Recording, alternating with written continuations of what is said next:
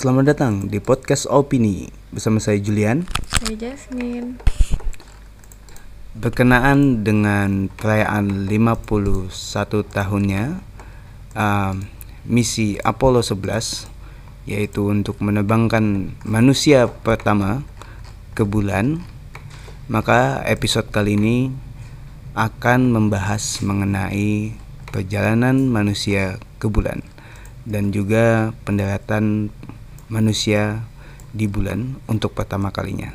Selain itu, kami juga akan membahas mengenai uh, rencana uh, penjelajahan planet Mars dan juga penjelajahan-penjelajahan alam semesta ya, Jasmine ya.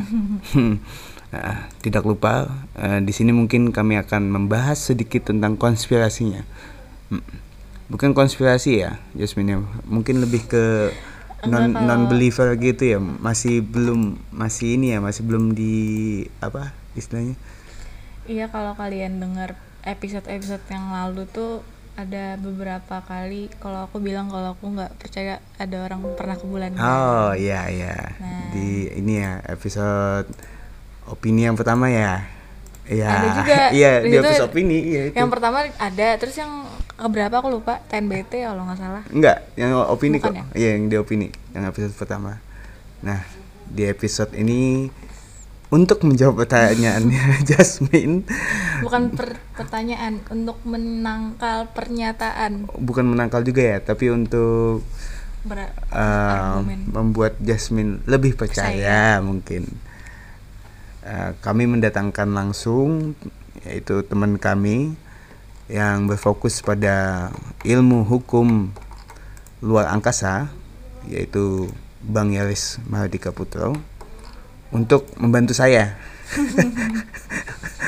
Membuat Jasmine dan para pe, membuat Jasmine dan para pendengar mungkin yang masih kurang percaya akan adanya penerbangan ke bulan untuk percaya bahwa kejadian itu emang benar adanya iya, terjadi kan. gitu kan Iya nanti dijelasin kok iya, kenapa nanti. aku nggak percayanya sebenarnya bukan karena kenapa bukan nggak percaya sih tapi ntar denger sendiri deh ntar ada kok penjelasannya mm -mm. kenapanya oke okay, uh, eh, tanpa basa-basi lagi silahkan dengarkan cekidot cekidot Iya ya, dia tanggal bukan tanggal 19 lah. Eh 20 sih sebenarnya. 20. 20 eagle-nya mendarat di bulan. Iya, wis eagle. Eagle has landed ya? Anjay. Eagle has landed. Iya, itu tapi, dia. Tapi ini le, sebenarnya walaupun ini podcast, ini didatangkannya seorang Yaris Mahadika Putra ini untuk membuat seorang Kanita Jasmine itu percaya akan Agak sih itu bukan tugas gue buat dia percaya. Oh, iya orang mendarat di bulan dan sebagainya. Cuma gue membawakan argumentasi-argumentasi yang mungkin menjadi pendorong dia untuk percaya. Nah, itu Akhirnya dia. percaya nggak percaya urusan akhir. Iya. Tetap nanti, ini kan kita udah selesai nih video nih. Nanti kan ada lagi tuh sesi kami berdua kan. Ini nanti dia bilang, enggak, enggak percaya. Enggak. dia ini nih apa, diajarin kritis tapi kritisnya keterlaluan. Enggak masalah. Diajarinnya sama kampus mengkritisi suatu hal yang jelek memang bukan suatu hal yang memang harusnya dikritisi.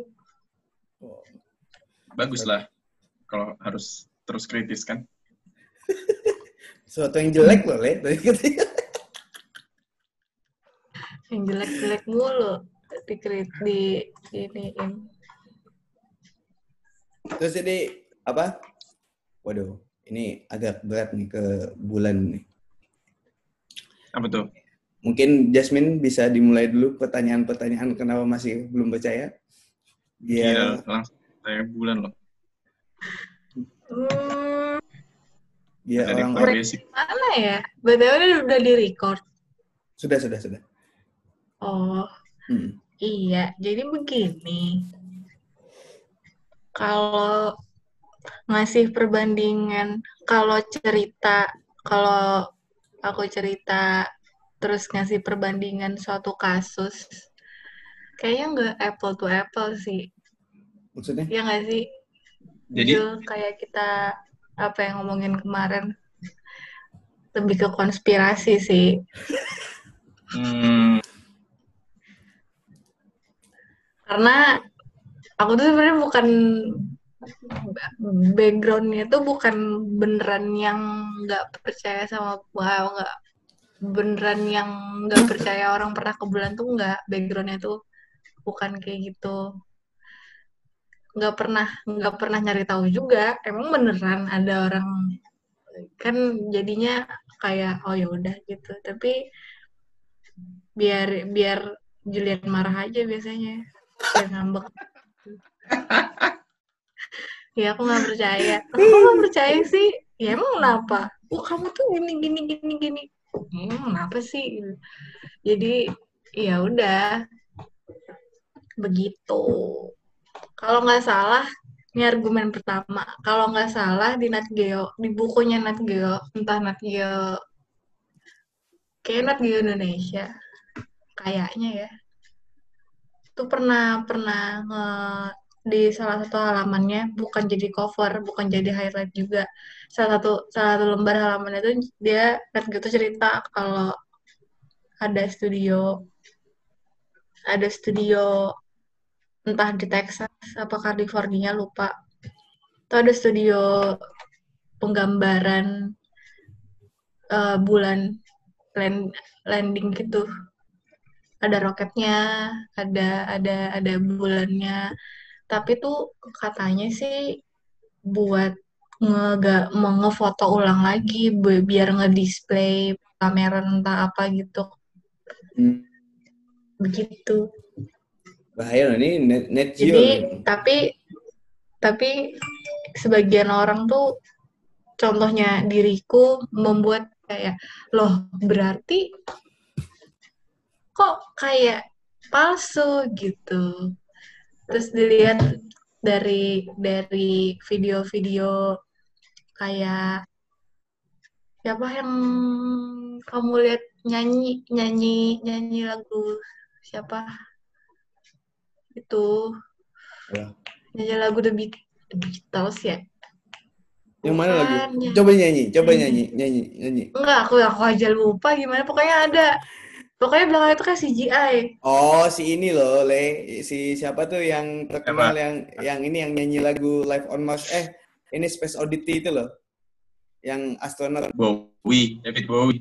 Iya, yang ini, tapi yang astronot yang nyanyi, yang yang di oh. masterclass dia masuk. Chris Hadfield. Nah, itu.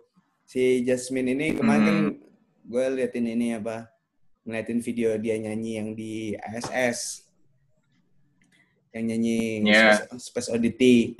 Tapi kata Jasmine kok ini di belakang kayak si si mm -hmm. dia katanya. kayak si dia gitu. Lagi, Tapi habis itu katanya si Jasmine dia tuh kayak ini loh kayak di film-film gitu katanya kayak CGI CGI gitu kata karena ya itu emang kata Jasmine tuh belakang kayak CGI gitu loh jadi dia kurang percaya kalau kayak ini ini lebih meluas lagi nih jadi nggak bukan cuma ke bulan nih yang di luar angkasa juga dia nggak percaya jadinya. Nggak gak ada video itu. Oh I iya. see. Ya. sampai gue putus-putus nggak sih? Apa? Kenapa? Gue putus-putus. Suaranya sih nggak putus tapi gambarnya doang. Oh ya hmm. terus terus? Ya itu tadi. Udah sampai tapi, situlah. Tapi kok ini putus-putus ya, Le? Sorry. Halo? Iya, sinyal gue nih rada rada jelek nih, Cul. Sorry, sorry. Oh, lu pakai XL kali? iya, gue pakai XL. XL gue di Indonesia gue pakai. Loh, apa iya? Kagak lah. Indihome, di home-nya. Indihome, Indihome ini kacrut banget nih udah laptop gua begini tambah yeah. wifi-nya begitu. Yang penting di sini le. Yang penting ya, itu kepala ya. le. Nggak apa-apa. Katanya, tapi kagak putus tuh. Ya tapi di di kami kayak putus-putus gitu loh. Suaranya? Uh, gambarnya gambarnya juga kayak patah-patah. Tadi di awal oh, enggak, suaranya enggak Kalau suaranya juga enggak sih ini enggak. Enggak, enggak ini, tapi Iya, kayaknya enggak deh. kalau suaranya enggak. I see. Oke, gue pindah bentar. Oke, oke. Take it a little man, betting up the wrong. Oh man.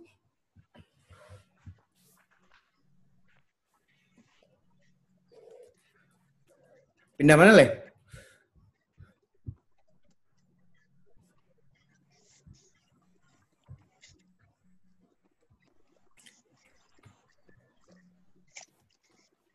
Waduh.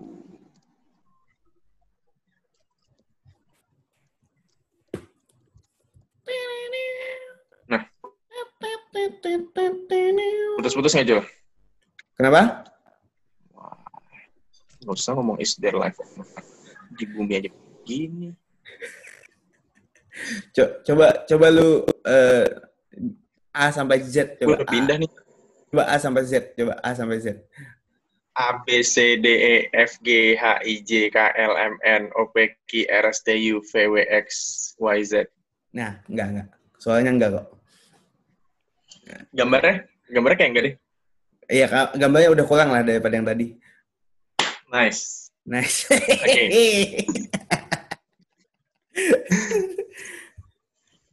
Jadi gimana? Jadi gimana? Apa yang mau kita diskusikan apa? Siap. Jadi banyak le kayak ini sebelum gue tahu maksudnya ini kan gue sebenarnya maunya ngomongin tentang yang hukum mungkin hukum luar angkasa atau yang lain-lain. Tapi mungkin untuk yang awalnya ini kita ini aja apa ngebahas bukan ngebahas sih kayak ingin memberikan argumen. Nah, tadi kan kata lu kan mau lu kan mau ngasih-ngasih argumen gitu ke Jasmine soal adanya orang pergi ke bulan, adanya orang yang pergi ke ang, eh, yang keluar angkasa, khususnya yang ke SS itu. Nah, gitu. Oke. Hmm, Iya.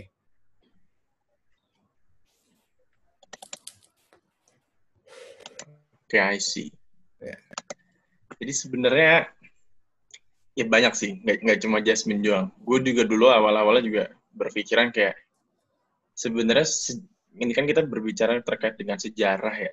Mm-mm, Betul. Sejarah itu sebuah keilmuan.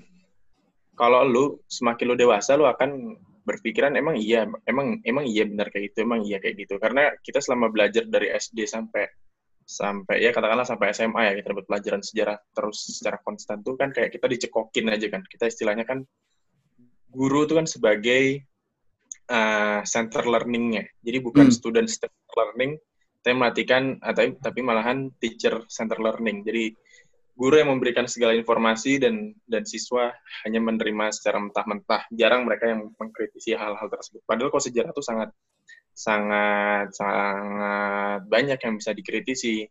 Hmm. Padahal kayak misalnya tadi aja pertanyaan ke bulan kayak gitu. Misalkan sidang Armstrong. Nah, gurunya bilang, ya dulu tahun ta- 20 Juli 1969 beberapa manusia dari bumi, katakanlah Neil Armstrong, Buzz Aldrin, itu mereka berhasil mendarat di bulan. Nah, kita kan menerima aja tuh. Wah, di Iya, bulan. iya, betul, betul, betul. Kita nerima aja tuh. Bukannya tiga orang ya yang Iya, Iya, ya? tiga orang. Tiga orang. Cuma kan yang turun kan cuma si Armstrong sama si Buzz kan. Satu lagi dia stay di di apa namanya di pesawatnya itu kan. Hmm. Nah, terus apa namanya? eh, kita cuma terima doang. Oh iya nih, mereka ke bulan di di di tahun sekian, di tanggal sekian seperti itu. Ya udah kita catat tuh dan kita hafalkan. Dan kita hafalkan karena outcome-nya iya. adalah untuk mengerjakan ujian Iya, agar ujian betul. kita nilai yang bagus. Iya. Kan seperti itu.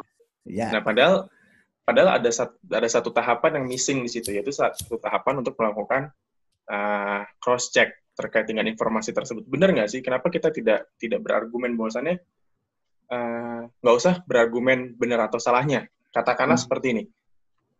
Gimana memangnya Pak bu- caranya ke bulan pada saat itu? Dimulai dengan perkataan seperti itu aja. Dimulai dengan pertanyaan seperti itu itu nanti akan memantik bahwasannya oh akan muncul tuh alasan-alasan yang yang dirasa logis, yang dirasa uh, apa namanya argumentatifnya kuat, sehingga mendorong kita untuk percaya pada hal tersebut. Tapi kan nggak muncul dulu pertanyaan-pertanyaan seperti itu kan. Nah sekarang Betul. semakin kita makin dewasa, semakin kita memahami teknologi dan sebagainya, baru muncul perkataan-perkataan seperti itu, pertanyaan-pertanyaan seperti itu. Ditambah lagi juga dengan berkembangnya isu-isu, bukan isu-isu, berkembangnya dengan teknologi CGI dan sebagainya itu yang awal kita dulu mungkin nggak tahu, gue nggak tahu dulu SMA CGI itu apa.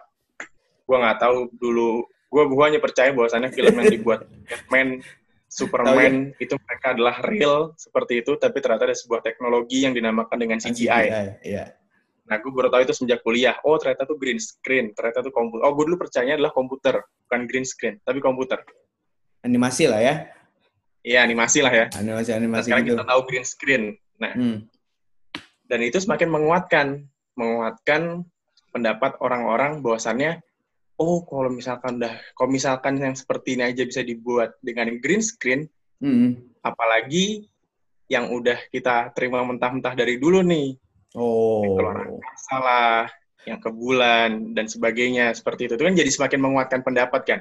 Hmm. Coba dulu dulu dulu sebelum teknologi CGI tersebut di di apa namanya di dikenalkan iya. dikenalkan yeah. apa pendapat apa tanggapan orang-orang yang tidak percaya bahwasannya ISS itu ada atau moon landing itu pernah terjadi gimana gimana gimana pertanyaan Iya, sebelum teknologi CGI itu diperkenalkan, mm. sebelum teknologi CGI itu ada, Hmm. Kira-kira apa pendapat orang-orang yang tidak percaya bahwasannya ISS itu ada dan moon landing itu pernah terjadi? Ini apa studio? Dia pakai studio. Studio studio bentuknya seperti apa? Seperti yang tadi dibilang Jasmine bahwasannya kayak di Texas tuh ada roket dan sebagainya seperti itu. Iya, iya, iya, kayak gitu.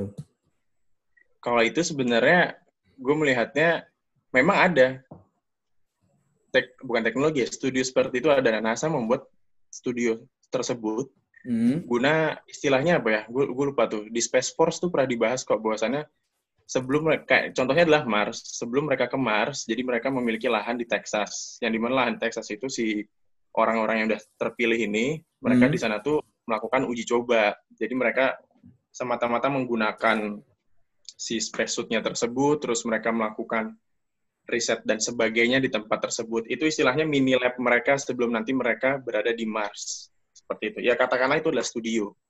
Itu memang ada. Tapi kayak kayak film di Armageddon gitu ya, Bang. Tapi kan itu di kolam renang. Iya.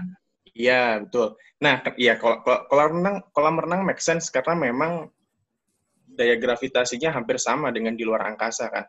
Makanya hmm. kenapa astronot juga sebelum mereka terbang ke luar angkasa salah satu ujiannya adalah mereka apa namanya uh, menggunakan spacesuitnya tuh di dalam kolam renang. Wih, berat Ada kok tuh di YouTube yang si siapa si Lewis Hal, si Lewis Hamilton itu dia datang ke gue lupa ke ESA atau ke NASA. Jadi mereka punya kolam renang yang besar minta ampun tuh hampir setengah lapangan bola mungkin ya. Buset. Hampir setengah lapangan bola dan di dalam kolam renang itu ada mininya ISS, ada mini ISS. Nah, di dalam kolam renang itulah nanti si astronot itu menggunakan spacesuitnya dan mereka beroperasi layaknya di luar angkasa. Itu ada, misalkan seperti itu. Hmm. Terus gunanya studio itu yang kan tadi abang bilang air itu gaya gravitasinya sama hampir sama kayak di luar angkasa. Nah terus itu kan bentuknya uh, entah studio, tapi kan ada kolam renangnya kan. Nah yeah. ini tuh studio studionya buat apa? Yang bukan di kolam renang? Apakah untuk mendapatkan gambar yang bagus untuk dipamerkan atau kayak gimana? Nah, kalau untuk kalau... uji coba tuh kan kayaknya karena gravitasinya kan sampai di bumi.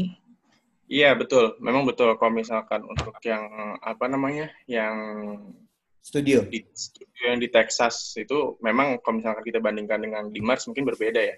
Hmm. Tapi gue yakin kok kenapa kenapa NASA atau badan badan antariksa mana pun mereka membuat sebuah studio di bumi dengan menggunakan teknologi atau mungkin penelitian-penelitian yang akan mereka lakukan di Mars kelak itu pasti ada ada reasonnya. Pasti kan mereka melakukan riset terlebih dahulu nih. Kenapa dulu ada rover yang dikirimkan ke Mars? Karena mereka ingin tahu bahwasannya kondisi di Mars itu seperti apa. Kondisi di Mars itu tandusnya seperti apa. Kondisi di Mars itu dinginnya seperti apa. Kondisi di Mars itu panasnya seperti apa. Nah, di R&D-nya ini pasti mereka mencari yang tidak hampir 100% atau bahkan 90 90% mungkin yang hampir mendekati dengan kondisi yang ada di Mars. Hmm. Gravitasi memang tidak sama pasti. Atmosfernya udah pasti beda banget. Karena atmosfer di Mars lebih tipis dibanding atmosfer yang ada di bumi kan. Hmm. Nah, cuma mereka ingin mencari di mana climate-nya. Climate-nya itu yang hampir sama antara di di Mars itu dengan ada yang di bumi. Iya, betul. Nah, hmm. nanti pada saat penelitiannya itu, makanya mereka di situ melakukan penelitian itu. Sebenarnya bukan penelitian sih, adalah di mana mereka tuh melakukan apa ya kayak ini apa namanya gladi bersih mungkin ya gladi oh, bersih kalau misalkan nanti lu pada saat tinggal di Mars tuh seperti ini nah kehidupan lu tuh nanti seperti ini nih lu nanti makannya cuma bisa seperti ini lu nanti oh. tidurnya akan seperti ini lu nanti kegiatannya akan seperti ini makanya di di di beberapa misinya yang di Texas tersebut kan mereka makannya hanya sebatas hanya sebatas kentang karena sejauh ini diketahui bahwasannya hanya kentang yang bisa hidup di Mars, tumbuhan yang bisa bertumbuh di Mars. Seperti itu. itu Terus beneran. juga apa namanya?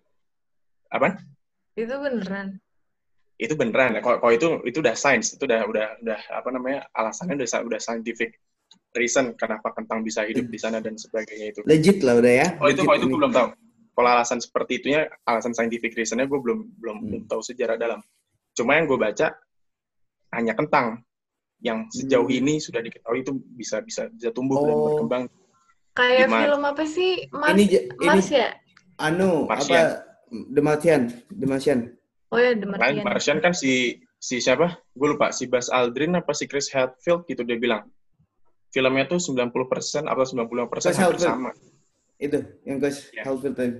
Ya, yeah, Ini loh, Jasmine. Berarti Iya, iya pernah pernah nonton pernah nonton tapi Enggak, yang tadi studionya itu dibikinnya pernah kan yang aku ceritain yang ini yang film perang dunia kedua kalau Jepang itu waktu mau nyerang Amerika itu dalam kapal mereka kayak bikin uh, bikin miniaturnya USS apa gitu kapal kapal yeah, kapal yeah. perangnya habis itu habis itu maketnya dibikin terus nanti kayak dilihat oh nanti kita nyerangnya dari sini ya kita nyerang dari yeah. sini dari sini nah studio itu mungkin tadi yang kayak dijelaskan bang Yaris kalau tadi kan itu untuk perang oke itu lebih jelas lah tapi kalau ini kayak belajar buat tahu iklimnya tuh loh. Iya. Yeah. Gimana? Tahu iklimnya seperti itu. Kalau di film itu kan kalau diinget-inget lagi ya Mars merah gitu. Emang Betul. beneran kayak gitu. Iya. Oren Emang ya, bener -bener. bukan merah, oren. Iya, merah merah oren seperti itu karena yang membuatnya merah oren itu karena atmosfer di sana mereka lebih tipis daripada di bumi. Apabila hmm. atmosfer tipis, berarti kan itu berpengaruh kepada sinar UV yang diterima oleh uh, planet tersebut. Berbeda dengan bumi yang atmosfernya itu uh, cukup tebal, sehingga sinar UV yang masuk ke bumi itu terfilter dengan baik. Sehingga apa yang kita lihat di bumi kan cerah, warnanya tuh tidak terlalu biru, tidak terlalu merah, tidak gelap dan sebagainya. Tapi kan sesuai dengan uh, apa namanya keinginan mata kita untuk menerima kan. Berbeda hmm. dengan di Mars yang mereka tuh warnanya tuh lebih ke agak orange-orange seperti itu. Itu salah satu permasalahan. Makanya si Elon kan punya ide gila bahwasannya mereka ingin si Elon tuh ingin ngebom nuklir apa namanya kutub kutubnya si Mars tuh agar uh, terjadi penebalan atmosfer di Mars. Oh. Gitu. Tapi nggak okay. boleh lah gila aja seperti itu. Ah, untuk kemanusiaan loh. ya. untuk kemanusiaan loh. Semuanya aja dihubungin sama kemanusiaan. Karena iya bisa kan? seperti itu. Nah, nah, dan terus sebenarnya udah melebar ya. Ini udah ke Mars. Tadi kan pertanyaannya ke bulan ya. Hmm. Nah, sebenarnya bulan tuh menarik ya. Karena gini. Pertama kali satelit itu terbang ke luar angkasa kan 1957. Sputnik hmm. 1. Nah, nah, si moon landing ini 1969. Jedanya tuh hanya 12 tahun. Jedanya hanya 12 tahun. Yang di mana belum ada teknologi satupun di sejarah hidup umat manusia yang pernah mengirimkan orang itu sampai ke bulan. Hmm. Jadi kan istilahnya, lu mau belajar dari mana, sumbernya dari mana, orang hmm. sebelum sebelumnya aja nggak ada kok, sebelum sebelum belum ada nih istilahnya apa namanya, uh, contohnya ini belum ada. Hmm. Lu menjadi seorang inventornya istilahnya seperti itu kan. Nah itu kan menjadi sebuah pertanyaan kan. Dengan alasan tersebut, emang beneran tuh mereka tuh landing di bulan. Nah Alasan untuk menguatkannya adalah dalam kurun waktu 12 tahun tersebut, NASA itu sudah berulang kali mereka melakukan eksperimennya. Sampai yang paling terkenal adalah si uh, krunya siapa waktu itu ya? Gus Grissom, tapi gue lupa tuh Apollo berapa tuh? Apollo 1 atau Apollo berapa? Nah, Mereka itu kebakar. Masih, itu Gemini dalam masih. Roketnya. Masih Gemini 7 kalau nggak salah ya, yang mati. betul, betul. Gemini 7. Hmm. Nah, sebelum ke Apollo 11 tuh kan banyak tahapannya. Dan Neil Armstrong tuh sebenarnya adalah salah satu astronot yang tidak dipercaya oleh NASA sebagai uh, ketua di spaceship tersebut, di spacecraft tersebut untuk memimpin moon landing ini. Karena dulu kandidatnya banyak. Salah satunya Gus Grissom. Paling dipercaya itu Gus Grissom. Nah, tapi Gus Grissom pada saat melakukan Gemini itu, yang mana itu adalah salah satu misinya untuk mendarat di bulan juga, itu terbakar. Si apa namanya, uh, spacecraft tersebut. Dan itu berkali-kali pada saat pada tahun tersebut uh, apa namanya pihak kok US tuh namanya apa ya? Gue lupa ya. Bukan parlemen apa ya kalau US ya? Parlemen. Parlemen ya? Iya. Ya, parlemennya US tuh mereka berulang kali sampai tidak ingin untuk untuk untuk apa untuk melanjutkan misi ini hmm. untuk tidak ingin melakukan misi ini karena misinya itu membutuhkan biaya yang sangat besar dan udah beberapa kali gagal untuk mengirimkan eh, orang-orang tersebut ke luar angkasa bahkan untuk landing di bulan seperti itu kan malahan juga dulu banyak sekali yang demo bahwasannya masih banyak nih orang di US nih yang lapar masih banyak orang di US nih yang miskin tapi kenapa lu harus uh, ingin landing di bulan ya? Mau nggak mau oh, alasannya iya, adalah pada saat itu kan perang dingin kan? Iya iya perang dingin. Mereka mereka ingin mengalahkan Soviet pada saat itu. Karena si Gagarin udah berhasil. Gagarin udah berhasil keluar angkasa, ditambah lagi si Soviet juga menang mengirimkan salah satu, satu salah satu apa namanya uh, kosmonot perempuan pertama juga pada saat itu. Sedangkan US belum mengirimkan apa-apa pada saat itu. Yaitu langkah besarnya adalah mengirimkan orang ke bulan pada saat itu kan. Nah itu dalam kurun waktu 12 tahun itu mereka nggak diem tuh si NASA nih. Mereka di situ melakukan research and development terkait dengan gimana orang bisa hidup di bulan. Dan caranya pun tuh menurut gue gila pada saat pada saat mereka berhasil menemukan rumusnya untuk bisa mendaratkan orang di bulan. Karena itu bukan suatu hal yang gampang. Kalau lu lihat pernah tuh waktu yang yang apa sih cul? Udah lagi habis nih cul. Apa? Oh, oh iya. enggak enggak, enggak, enggak. Tenang, pernah tenang. tuh yang yang waktu tahun lalu gue update itu yang ada satu ininya metodenya mereka untuk untuk landing di bulan Oh, yang ini ya, ya. Yang apa ini cara dia terbangnya atau Ya, yang... betul, betul. Betul. Cara dia cara dia terbangnya. Oh, cara dia, dia terbangnya. Terus dia... apa namanya? hingga so... sampai landing di bulannya. Oh, yang anu itu ya, yang metode apa? Kalau gue sih tahunya yang penerbangan yang pakai yang slingshot itu. Dia. Sebentar, sebentar, sebentar. Iya. Jasmine nih mulai eh, mudahan aja percaya ini Jasmine nih ini apa mewakili semua orang yang tidak percaya. Ada nih nggak kelihatan sih masalahnya. Lu Siapa tadi gue? Nggak kelihatan juga di handphone. Ah. Brightness-nya dikecilin bang. Gue highlight kok di di apa di IG. Instagram gue. Oke okay, oke. Okay. Nanti. Nah follow. itu ada caranya juga sehingga sehingga mereka bisa bisa landing di bulan pada saat itu kan. Hmm. Dan setelah satu dan salah satu uh, astrofisikis yang yang involve dalam misi tersebut itulah Carl Sagan pada saat oh. tersebut. Oh, Carl Sagan itu, udah ikut itu di yang di yang ya, waktu ya, bulan itu udah ikut. Udah ikut. Carl Sagan pada saat itu udah ikut. Oh. Makanya kenapa kenapa kenapa kenapa dia sangat terkenal sekali kan ya salah satu pencapaiannya adalah dia berhasil menemukan sebuah mekanisme bagaimana hmm. orang bisa landing di bulan itu lu baca aja tuh itu ada tulisannya juga kenapa uh, si apa namanya keterlibatan Carl Sagan dalam misi landingnya si Neil Armstrong yeah, di karena, bulan tersebut. Karena ini untuk podcast, mungkin para pendengar kalau nggak tahu Carl Sagan itu yang dia bikin kata-kata pale blue dot itu. Ya, ya betul nah, betul. Itu. Pale blue dot tersebut. Gitu. Nah, makanya 12 tahun itu adalah waktu yang yang tidak terlalu lama menurut gue itu sangat cepat sih bisa menemukan metode tersebut bisa menemukan cara untuk uh, mendaratkan seseorang di bulan hmm. dan juga kalau misalkan dilihat dari footage footage-nya NASA kan memang pada saat itu uh, ya mungkin karena kualitas ini juga sih kualitas, kualitas kameranya belum ya, ada yang bagus jadi seperti itu kan nah hmm memang yang terkenal kan hanya si hanya bendera US yang berkibar itu doang kan. Iya. Yeah. Yang sangat terkenal. Dan sama satu lagi ya ini nih yang dipakai backgroundnya si Dejol ini salah satu yang terkenal juga. Hmm. Ini tuh fotonya. Tapi ada salah satu ada beberapa video footage yang di NASA itu yaitu astronot tuh lu, lu tau gak sih kalau misalkan mereka tuh berulang kali mencoba untuk berdiri tegak dan jalan secara normal di Iya, karena ini kan yang video yang di internet yang dia yang dia jalan itu itu kan udah dipercepat kan ininya kan? Iya. Ya, betul. Itu dipercepat padahal mereka tuh jatuh terus sampai ada yang salto, sampai ada yang sandung dan sebagainya itu banyak tuh. Di situ. Footage-footage kayak gitu. Nah, ditambah lagi juga dengan apa namanya? Ya, ini kok ini kembali lagi ke percaya atau nggak percaya sih? Sampel yang dibawa sama si Apollo Apollo 11 ke bumi itu. Oh iya. Yang lo lihat kemarin oh, iya. Yeah. asik. Gitu. emang batunya gimana le? Apa apa beda gitu apa enggak gitu?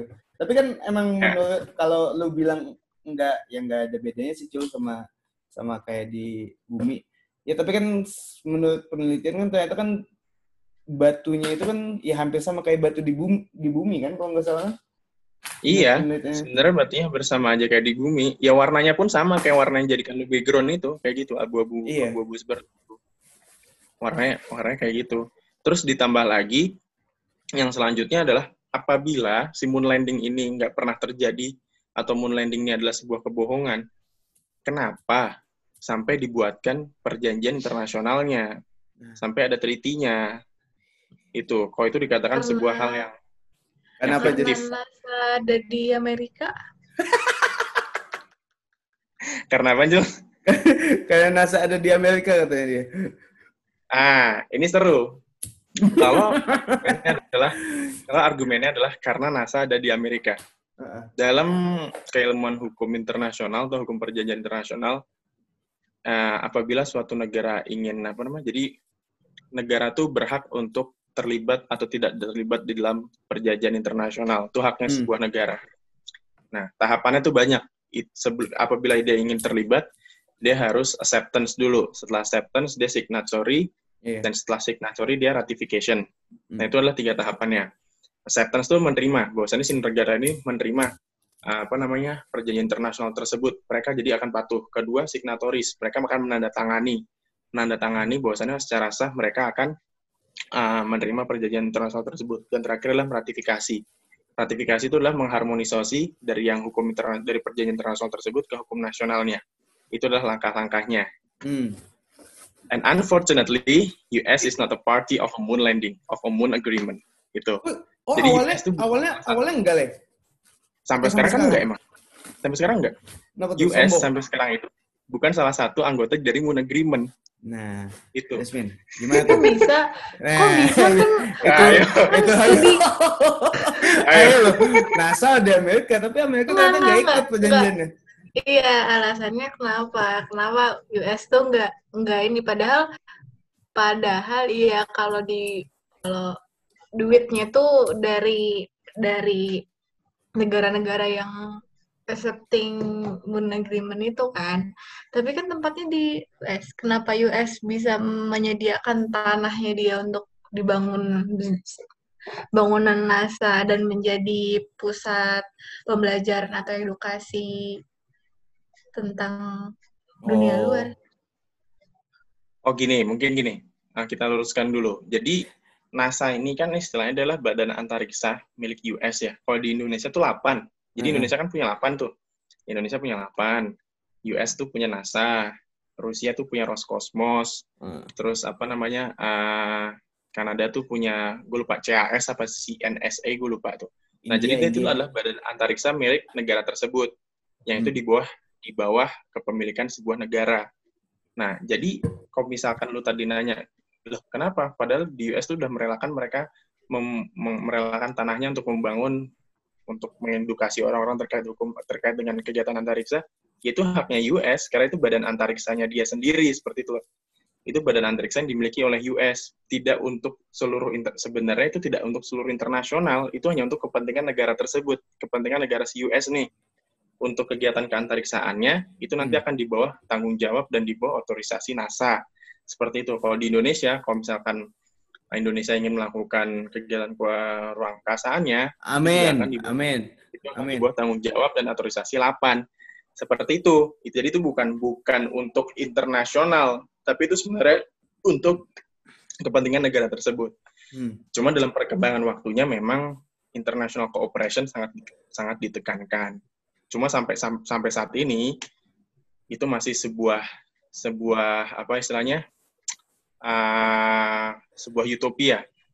Kalau misalkan kegiatan keluar angkasa itu sangat Peaceful. menekankan international cooperation karena masih menggunakan dua mata pisau di situ kan. Hmm. Karena di situ apabila kita memiliki sebuah teknologi negara tersebut pasti gue yakin 80 sampai 90 persen mereka tidak ingin meng-share sharing of knowledge terkait dengan teknologi tersebut kepada negara lain. Karena itu tidak murah untuk R&D-nya. Betul, betul. Itu. Nah, gitu Jasmine. Gimana nih? Udah dijelaskan? Nah, abang bilang, abang bilang Uni Soviet sebelum sebelum sebelum US NASA terbang ke luar. Tadi apa di Uni Soviet? Sudah pernah mener, pernah menerbangkan ini satelit pertama sama orang pertama yeah. di luar angkasa bukan di bulan. Iya, yeah, di luar angkasa. Hmm. Gitu. Oke. Okay. Oke. Okay. mungkin mungkin kalau mungkin kalau luar angkasa lebih make sense daripada bulan mungkin ya Min ya. Lo, hmm. lo menerima karena hmm. luar angkasa kan ya luar angkasa tuh ketinggian tuh paling berapa ya? Luar angkasa tuh paling ketinggian kan 110 km di atas permukaan laut. Jadi kalau dia udah sampai 110 km tuh udah batasan antara uh, ekspos eh, apa strat, stratosfer hingga eksosfer kan.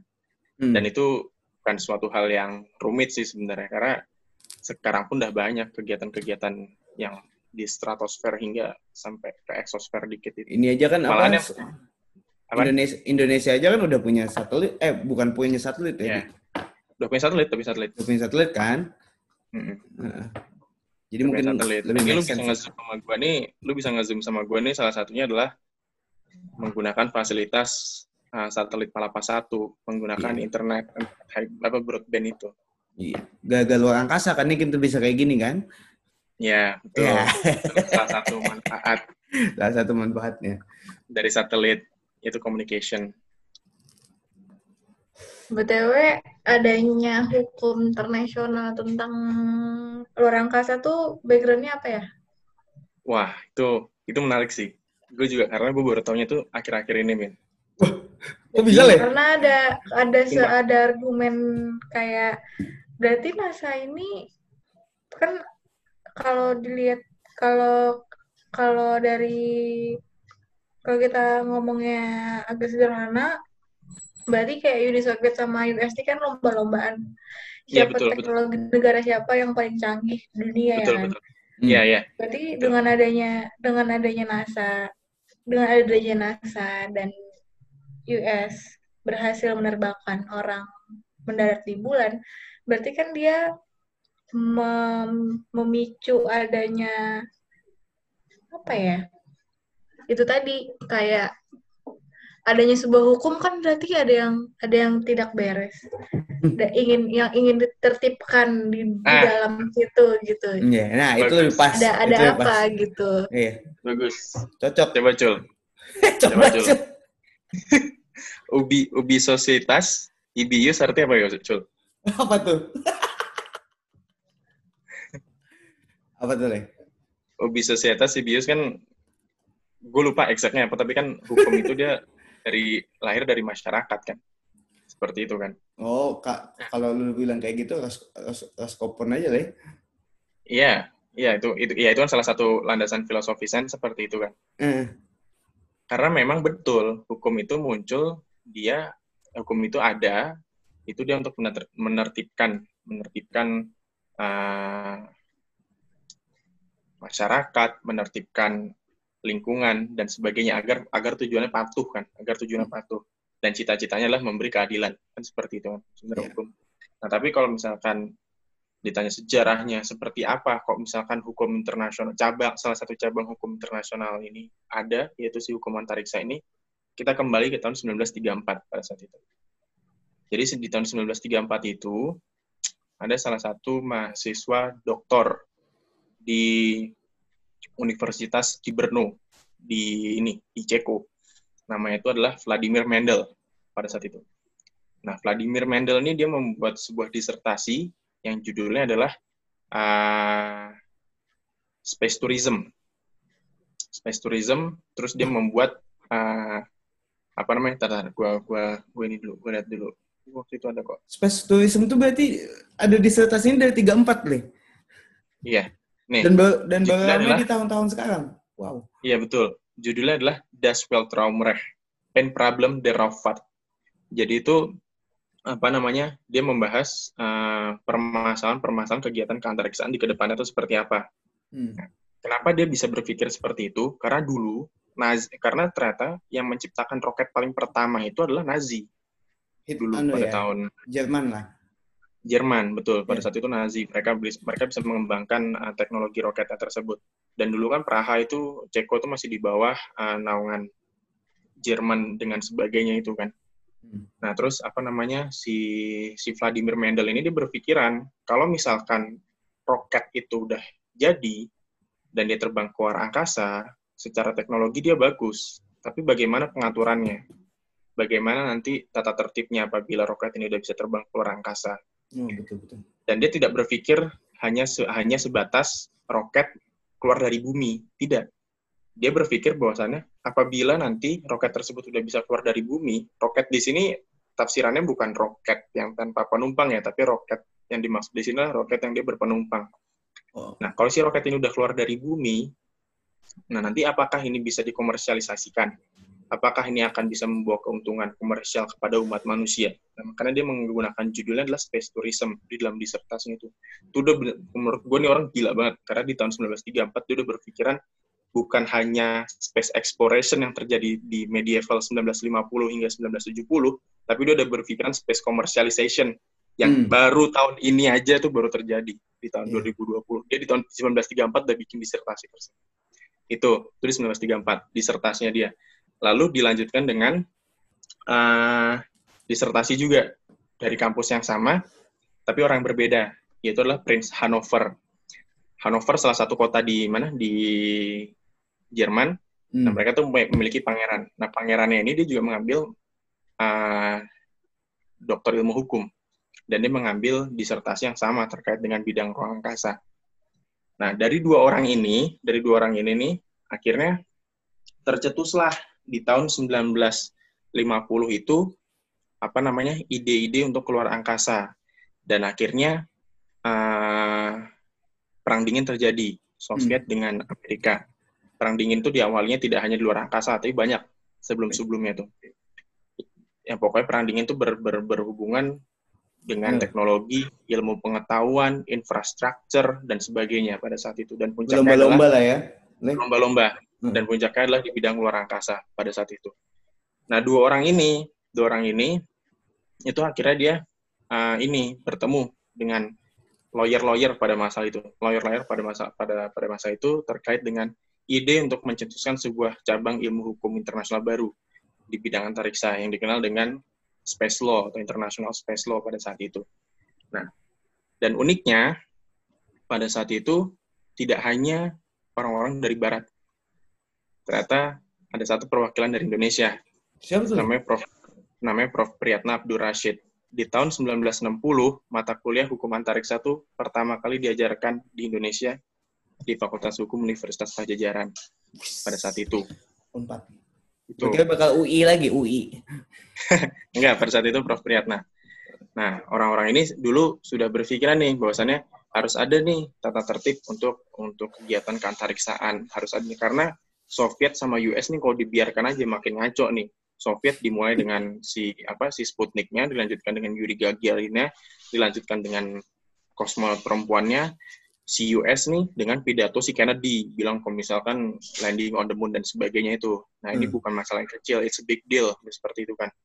Lalu ya udah tuh mereka lawyer-lawyer nih akhirnya berkumpul di dalam sebuah uh, komisi internasional, International Commission pada saat itu International Commission untuk merumuskan sebuah hukum antariksa internasional dalam bentuk hmm. perjanjian internasional. Akhirnya di tahun 1957 kalau nggak salah pertama kali UN itu mengadakan sidang umum PBB yang menghasilkan sebuah apa namanya uh, General Assembly Resolution terkait hmm. dengan uh, peaceful purposes di outer space. Itu adalah itu adalah hukum soft law, soft law pertama terkait dengan kegiatan antariksa yang di mana itu menjadi awal mula terciptanya Outer Space Treaty di 1967. Begitu. Jadi sebenarnya kembali lagi kepada landasan filosofisnya ubi societas ibius. Jadi jadi karena kegiatan ini terus-menerus itu maju, terus-menerus apa namanya berkembang, apabila dibiarkan itu akan uh, semena-mena, itu akan nah, betul, uh, merugikan betul, betul. dan sebagainya. Oleh karena itu dibutuhkan ketertiban dalam bentuk hukum. Hukum apa yang dibutuhkan? Hukum tertulis. Oleh karena itu dalam keilmuannya hukum internasional hukum tertulis itu seperti apa dibuatlah dalam bentuk perjanjian internasional dan dikenal dengan Outer Space Treaty yang di tahun 1967 itu di, diperkenalkan. Nah, 1967 ini si Outer Space Treaty itu dibuat pada saat itu tujuannya hanya sekedar hanya sekedar uh, membuat Soviet dan US pada saat itu mereda dari dari kegiatan space race-nya. Jadi kalau misalkan mereka mau melakukan space race, ya udah, lu silahkan aja. Tapi lu tidak bisa melebihi kaidah-kaidah yang telah tertulis di dalam Outer Space Treaty. Kalau lu melanggar ini, ya lu akan mendapatkan hukumannya. Oh, bukan apa ya?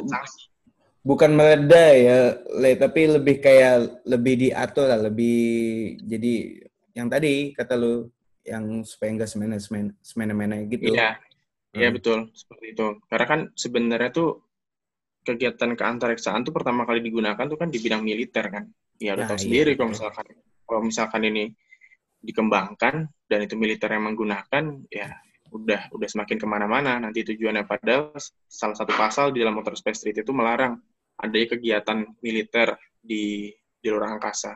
Hmm. seperti itu karena untuk mencegah hal-hal yang tidak diinginkan apabila, apabila terjadi. Seperti hmm, itu. Semua teknologi itu, semua teknologi, semua teknologi kan nih kayak HP ini kan semuanya dari militer semua, nih. Nih ya, laptop betul. yang kita pakai ini kan, internet betul. yang kita pakai semuanya dari militer semua. Betul. Bahkan sampai sekarang GPS tuh masih dikuasai sama militer loh. Belum ada beneran GPS tuh GPS tuh masih dikuasai sama militer US dan cuma US dan cuma perusahaan US yang memiliki kemampuan untuk mengembangkan GPS belum ada di luar US.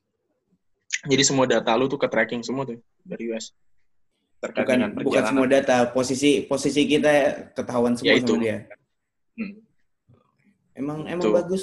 Emang bagus nggak usah punya laptop, nggak usah punya Instagram, nggak usah punya. Berarti uh, adanya backgroundnya, jadi bilang backgroundnya kenapa hukum internasional di bidang uh, luar angkasa ini terjadi itu karena uh, kekhawatiran negara-negara lain akan dua negara ini kan Ya nggak sih? Kekhawatiran dunia internasional, tidak hanya negara-negara, baik itu individu ataupun apa pun bentuknya itu, tidak hanya negara sih sebenarnya. Semuanya. Oh. Begitu. Jadi muncullah okay. si hukum antariksa internasional ini. Oke. Okay. Gitu. Nggak kirain. Mampus. Ini dua lawan satu, nggak fair. Oh, dua lawan satu. Ajak. Apa perlu nih? Kita ajak teman satu nih. Si anu sang sang puitis. Kalau Bang Hanif terpercaya juga tiga oh, lawan iya. satu dong. tiga Ajak dah teman-teman yang di Trisakti dah. Ajakin. Sebenarnya sebenarnya kalau konspirasi ya. Sebenarnya kalau untuk masa saat ini sih, untuk saat ini sebenarnya kalau menurut gue udah bukan saatnya lagi lu memperdebatkan landing di bulan tuh real atau enggak, terus kegiatan di ISS tuh real atau enggak. Ya sekarang tinggal lo nikmatin aja keuntungannya dari kegiatan luar angkasa tersebut. Seperti itu sih. Karena sekarang kegiatan luar angkasa kan tidak hanya di, dinikmati oleh kalangan tertentu, tapi kan semuanya udah udah mendapatkan uh, keuntungan dari kegiatan luar angkasa ini kan. Seperti itu. Jadi karena udah komersial semuanya jadi kayak apa untuk yang itu sih yang argumen-argumen orang pakai kalau kayak nggak percaya bahwa ada orang yang ke bulan itu yang tadi yang lu bilang argumennya kan sebelum itu nggak ada teknologinya katanya Iya. Iya, itu kan Betul. argumen itu argumen orang mungkin itu yang bikin orang lain habis itu meneliti bukan meneliti ya men, ya bisa dibilang meneliti lah meneliti sehingga terciptalah sebuah teori konspirasi teori konspirasi bahwa moon landing itu itu palsu gitu Tapi kan dengan adanya dengan adanya fakta bahwa ya NASA juga nggak diam gitu loh. NASA juga ada percobaan dan mereka juga beberapa kali gagal kan di situ untuk iya, ke bulan betul. gitu loh.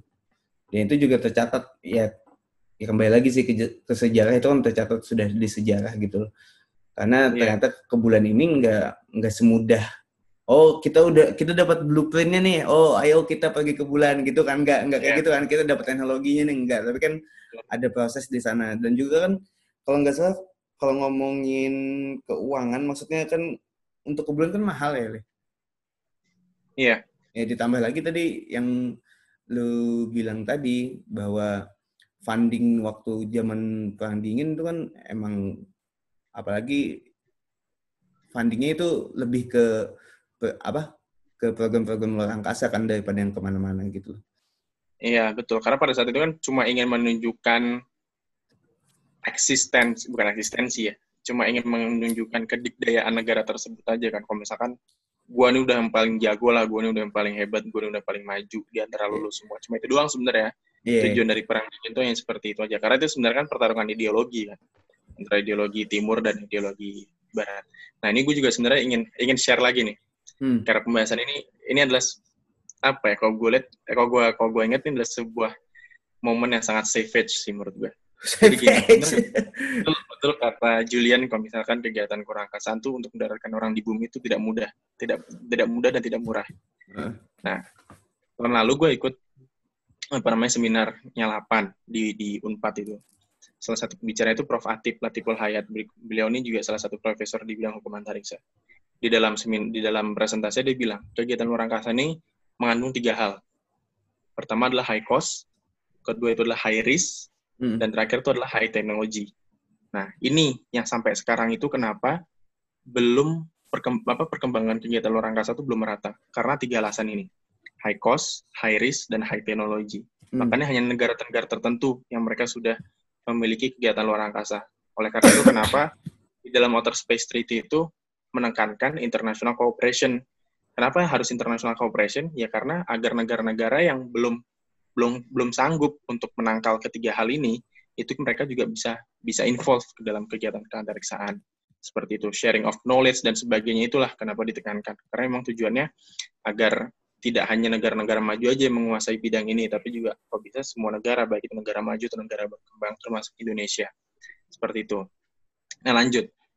Setelah Prof. Atip yang berbicara adalah kepala lapan Prof Thomas Jamaludin pada saat itu Hmm. Ini menarik. Di tahun 2014 atau 2015 gue lupa.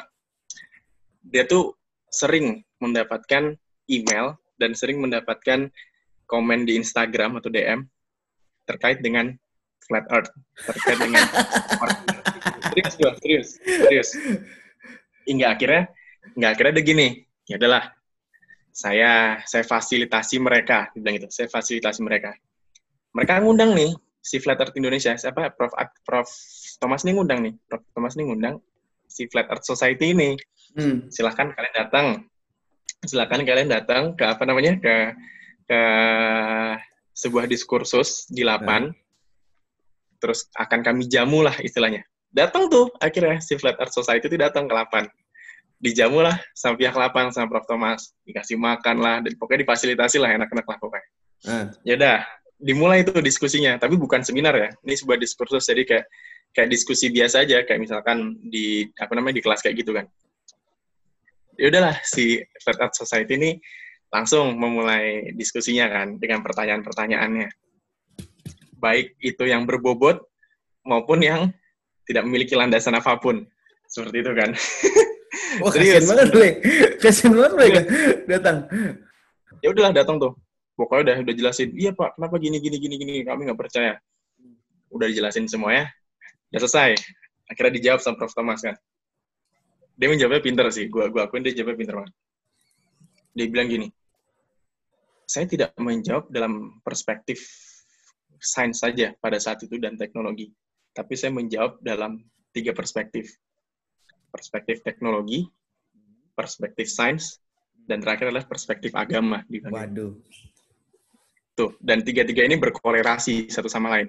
Hmm. Nah, hingga akhirnya nih, hingga akhirnya udah dijelasin semua tuh pendapat dia, dijawab semua tuh pertanyaan-pertanyaan dari si Flat Earth tuh, ditutup, des, ya silahkan ada yang bertanya lagi Udah tuh, si Flat Earth Society nggak mau nggak nggak ada pertanyaan lagi. Sumpah, nggak ada pertanyaan lagi, udah selesai, si Prof. Thomas bilang, ya udah, biasa sih kalau misalkan diskusi-diskusi seperti itu, kalau udah kami menjelaskan secara gamblang, secara langsung, ya pasti mereka ujung-ujungnya ya, ya udah diem aja. Entah itu mereka mau menerima atau enggak juga saya nggak tahu. Tapi pada akhirnya ha hampir setiap diskusi terkait hal tersebut, ya udah mereka diem aja dan ya udah selesai seperti itu. Selesai. Nah terus apa namanya dibilang lah sama si Prof Thomas ini, kalau misalkan gini, sebenarnya saya suka dengan adanya dengan adanya diskusi-diskusi seperti itu ya karena itu kan menunjukkan apa kekritisan seseorang terhadap suatu hal hmm. yang mana itu adalah satu hal yang tidak mudah digapai gitu loh ini kan luar angkasa kan kita nggak tahu faktanya seperti apa luar angkasa cuma masalahnya adalah itu semua argumen-argumen mereka itu adalah pseudoscience lu tau kan pseudoscience kan gue gue sering dengan pseudoscience tapi gue nggak tahu definisinya lagi. Iya pseudoscience itu mereka memberikan argumen ilmiah, hmm. tapi yang yang tidak ilmiah ya istilah gimana ya? Mereka mau mereka ber, ber, berkuat ber, ber, ber, berkeinginan untuk memberikan sebuah argumen yang ilmiah nih.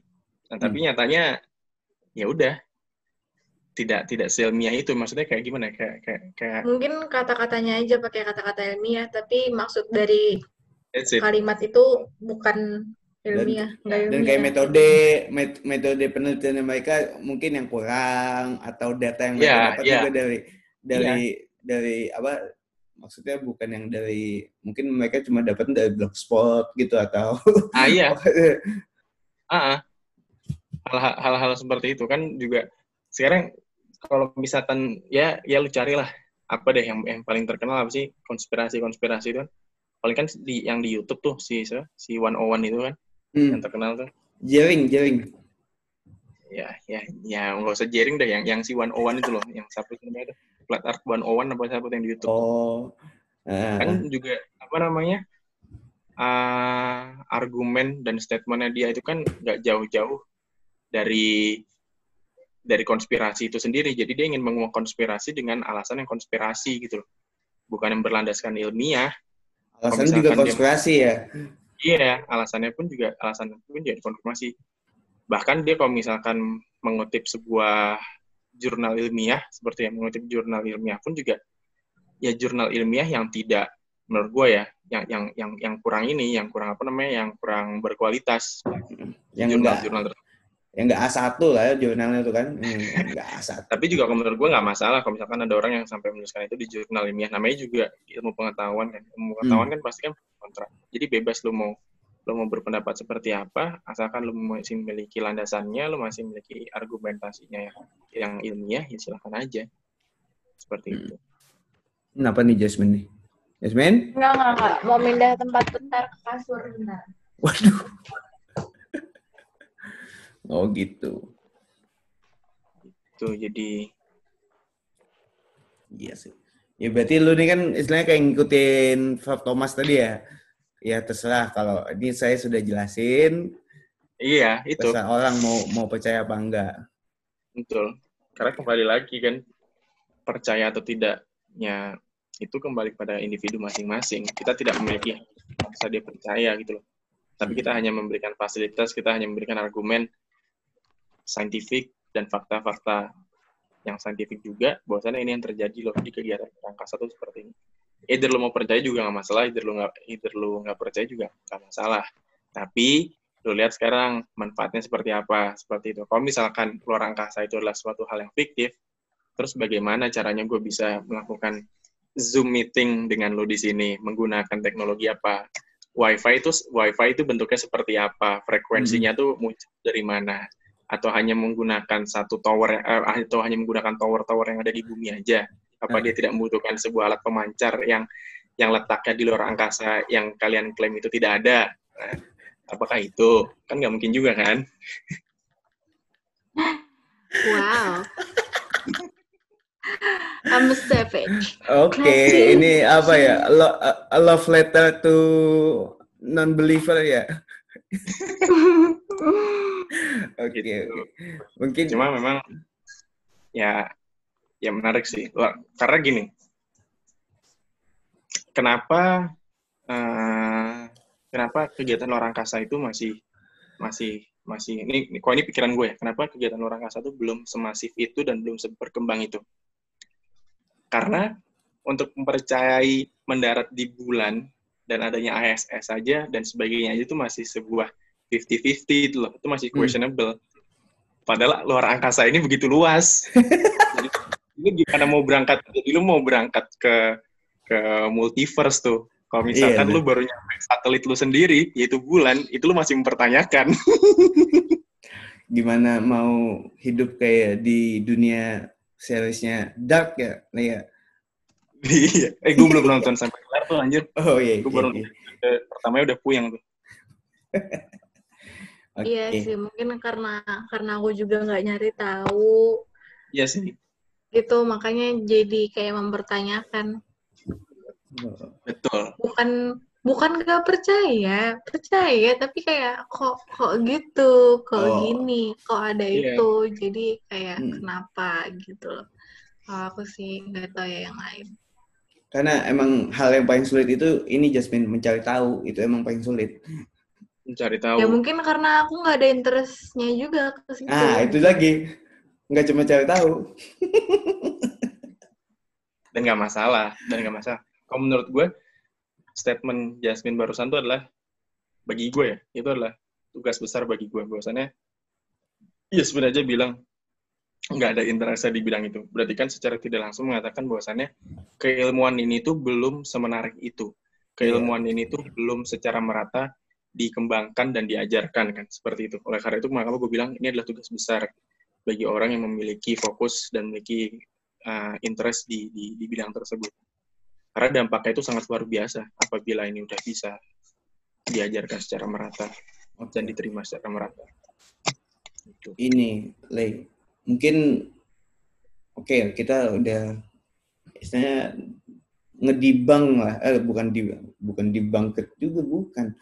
Maksudnya udah menjelaskan lah argumen-argumen kenapa ada orang yang landing di bulan dan juga kenapa itu uh, ya nyata lah bisa dibilang nyata bahwa itu dia landing di bulan. Tapi mungkin ini ganti ke subjek baru itu inilah ya masalah. Mungkin gak ya? Tadi kan ada kan apa yang idenya Elon Musk nge apa ngenuklir kutubnya itu ya? kutubnya Mars ya dan gua kan bilang tadi ya itu untuk alasan kemanusiaan gitu. Gua kan bilang kayak gitu tadi. Tapi mungkin gak ya orang bisa hidup di di planet mana aja. Ya kalau masalah planet mana aja juga nggak bisa di planet mana aja ya. Karena kan dalam dalam keilmuannya apa luar angkasa kan kita manusia cuma bisa hidup yang di daerah ini kan apa eh, apa tuh? Di planet-planet yang dibilang sebagai exoplanet kan apa namanya zonanya tuh Iya, Goldilocks ya? jadi... ya ya zona Goldilocks ya mm -mm. ya tapi mungkin gak ya? Maksudnya kayak kita nggak usah ngomongin sains, tapi yang secara hukumnya itu bisa nggak manusia tinggal di misalnya kan tinggal di Mars lah ya. Ini yang paling dekat kan Mars. Bisa nggak manusia itu secara hukum dan bukan secara hukum maksudnya apakah bi, apakah boleh gitu loh kalau manusia ada yang tinggal di sana kan kita tahu kan tadi kan kayak yang apa space touristy kan ada yang peaceful peaceful purposes Posisi. gitu kan. Kita kan tahu manusia kan pasti kayak bikin masalah lah. Di mana aja kan pasti bikin masalah gitu loh. Apakah boleh gitu loh? Uh, nah itu menarik juga sih nah. pertanyaannya. Jadi uh, pertama gue mau mau mau ini dulu memperjelas dulu. Jadi di Bima Sakti itu di galaksi kita ini uh. sebenarnya bukan galaksi ya. Jadi gue bisa mengatakan apa ya? Nah, pokoknya dari urutan dari matahari sampai Uranus tuh dari matahari sama Uranus. Hmm. Nah, keilmuan luar angkasa tuh mereka sudah mengklasifikasikan ke dalam dua zona. Unin uninhabitable zone sama inhabitable zone. Hmm. Nah, dari matahari sampai Uranus ini hanya ada dua planet yang itu termasuk dalam inhabitable zone, yaitu bumi dan Mars. Oleh karena itu kenapa alasannya si badan antariksa mana pun itu mereka ingin melakukan research and development ke Mars. Karena memang Mars ini udah pertama masuk dalam inhabitable zone, dan kedua mereka memiliki uh, waktu yang kurang lebih hampir sama dengan bumi. Kalau bumi kan 23 sepersekian jam, kalau Mars itu 24 sepersekian jam. Jadi mungkin hmm. berbedanya hanya setengah jam antara bumi dan bulan dalam satu harinya. Nah, terus apa namanya dari sisi suhunya juga mungkin tidak terlalu bukan sisi suhu dari gravitasinya itu juga tidak terlalu parah seperti di bulan. Kalau di hmm. bulan itu kan dia gravitasinya parah kan orang jadi kan mantul-mantul tuh bila dia yeah. bulan. Sedangkan di Mars itu dia gravitasinya kurang lebih hampir sama dengan di bumi. Meskipun atmosfernya itu tidak tidak seperti di bumi, tidak sebagus di bumi. Itu memang permasalahannya. Nah, kalau ditanya secara hukumnya itu kena itu itu bagaimana? Apakah kita bisa untuk uh, melakukan kehidupan di di Mars? Jadi itu memang suatu hal yang menarik ya, karena memang hukum antariksa yang ada hingga saat ini itu belum belum mengcover isu-isu tersebut. Jadi hukum antariksa itu dia memiliki sumber hukum. Sumber hukumnya itu dikenal dengan corpus juris spatialis. Nah, corpus juris spatialis ini dalam bahasa Indonesianya itu adalah sumber hukum internasional antariksa. Bahasa Latinnya itu adalah corpus juris spatialis. Hmm. Nah, sumber hukum internasional antariksa ini ada lima instrumen hukum. Pertama itu Outer Space Treaty yang di tahun 1967. Kedua itu adalah uh, Rescue Agreement Ketiga itu adalah uh, liability convention. Keempat itu adalah uh, registration. Hmm. Dan kelima itu adalah agreement. Nah, jadi ini kelima ini disebut dengan corpus juris spatialis atau sumber hukum internasional antariksa. Dan dari lima, lima apa namanya lima sumber hukum internasional antariksa ini belum ada satupun yang uh, mencakup isu-isu terkait dengan saat ini perkembangan kegiatan luar angkasa saat ini yaitu apa? Yaitu rencana manusia untuk hidup di planet lain, di bulan, atau di bumi, eh apa, di Mars, sorry. Kalau kita berbicara kehidupan, pasti kan di situ membutuhkan suatu kaidah hukum atau peraturan yang untuk mengatur kegiatan kehidupan kita kan, agar kita tidak tidak tidak apa, tidak merugikan satu sama lain dan kita juga bisa tertib antar satu sama lain. Tapi sayangnya di lima sumber hukum internasional antariksa ini belum ada yang mengatur terkait dengan hal tersebut. Oleh karena itu, hingga sampai saat ini, isu yang paling hangat adalah apakah Outer Space Treaty itu layak untuk diamandemen atau membuat instrumen hukum antariksa baru terkait dengan uh, kegiatan atau penghidupan manusia di planet yang lain. Karena kalau kita merefer kepada Outer Space Treaty, kalau kita udah berbicara terkait dengan kehidupan ya, kalau kehidupan berarti kita berbicara mengenai wilayah, adanya wilayah yeah. kita untuk hidup, adanya yeah, area betul. kita untuk apabila udah kita mengatakan wilayah atau area uh. di dalam ilmuwan hukum antariksa itu udah itu udah apa namanya uh, udah masuk ke dalam uh, subjek jadi kan apa namanya subjek hukum syarat menjadi subjek hukum internasional itu kan paling pertama itu kan adalah wilayah setelah wilayah dia di situ ada namanya apa uh, uh, setelah wilayah itu habis itu gue lupa dah apa? Negara. Yang subjek Eh kok subjek hukum internasional ya? Gue lupa deh. Oh yang ini area, terbuatnya apa? sebuah negara itu? Iya, oh. sorry, terbuatnya sebuah negara. Sorry, sorry, kok subjek sih makanya terbuatnya sebuah negara. Wilayah, pemerintahan. Ya, ya. Orang. Wilayah pemerintahan ada orang. Terus ya. terakhir kan recognition tuh kan? Iya, eh bukan recognition, nah, kemampuan, kemampuan untuk berhubungan. Ya, to establish bilateral relation itu kan, betul itu. Hmm. Sorry, tadi gue salah. Nah itu terkait dengan hal itu. Nah kalau kita udah bicara wilayah, pasti kan nanti hukum apa namanya kaitannya dengan kedaulatan di wilayah hmm. tersebut kan. Nah sedangkan di dalam hukum antariksa internasional itu melarang kalau misalkan orang itu untuk ngeklaim kedaulatan, negara itu ngeklaim kedaulatan itu melarang dalam hukum antariksa internasional. Itu melarang tuh. Lu nggak bisa memiliki wilayah, lu nggak bisa mengklaim kedaulatan di planet lain, lu nggak bisa ngeklaim kedaulatan di bulan, di Mars, di mana pun itu lu nggak bisa gitu udah melarang tuh seperti itu karena statusnya luar angkasa itu adalah sebagai common heritage of mankind. Yang di mana common heritage of mankind itu adalah benefit for all human being. Jadi semua keuntungannya itu milik seluruh umat manusia. Bukan hanya untuk salah satu pihak, tapi untuk semua manusia yang ada di bumi ini. Makanya tidak boleh kita ngeklaim sebuah wilayah. Nah, muncullah tadi pertanyaan, kira-kira gimana? Harus diamandemen atau tidak? Nah, itu sampai sekarang tuh masih sering dipertanyakan terkait dengan hal itu. Oleh karena itu, di tesis gue membahas hal tersebut. Iya, enggak gue tadi emang gue gue emang mau supaya lu ini ngomong tentang tesis lu. eh, istilahnya inilah apa ini pendadaran eh, apa pendadaran kedua lah ini sidang sidang sidang yeah. akhir kedua ya.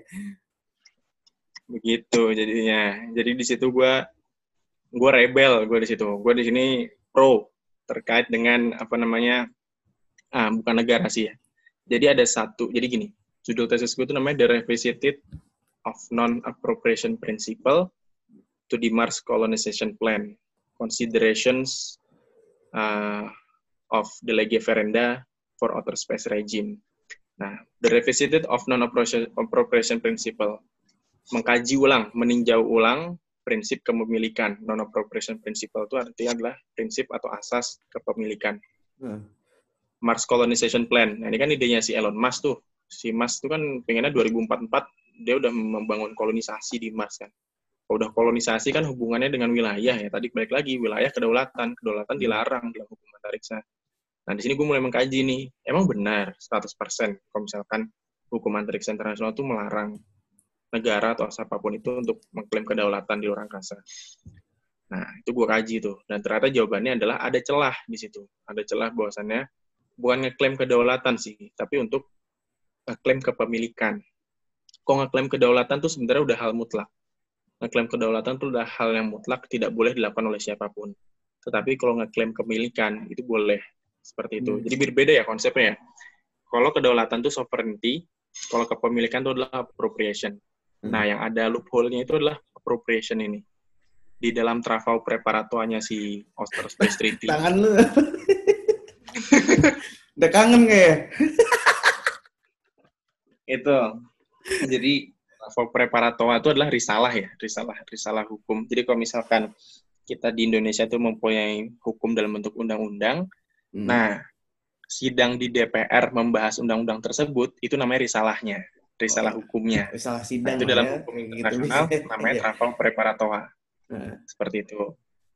Nah, gue cek di travel preparatoanya tuh. Ternyata ada salah satu statement, ada salah satu statement. Bukan salah satu sih, ada ada dua statement. Yaitu dari diplomat US sama diplomat Soviet pada saat itu. Diplomat US dia berpendapat bahwasannya udahlah nggak masalah kita kita bisa ngeklaim kepemilikan aja di luar angkasa. Nah tapi Soviet nggak mau Soviet nggak mau. Soviet nggak mau kalau misalkan uh, negara tuh bisa ngeklaim kepemilikan di luar angkasa. Karena kalau bisa ngeklaim kepemilikan dampaknya luar biasa kan pada saat itu. Oleh karena itu, dikompromikannya adalah dengan munculnya si Outer Space Treaty itu. Jadi di Outer Space Treaty itu sebenarnya ada satu loophole yang memperbolehkan untuk melakukan kepemilikan, tetapi lain sisi mereka tidak memperbolehkan untuk ngeklaim kedaulatan seperti itu.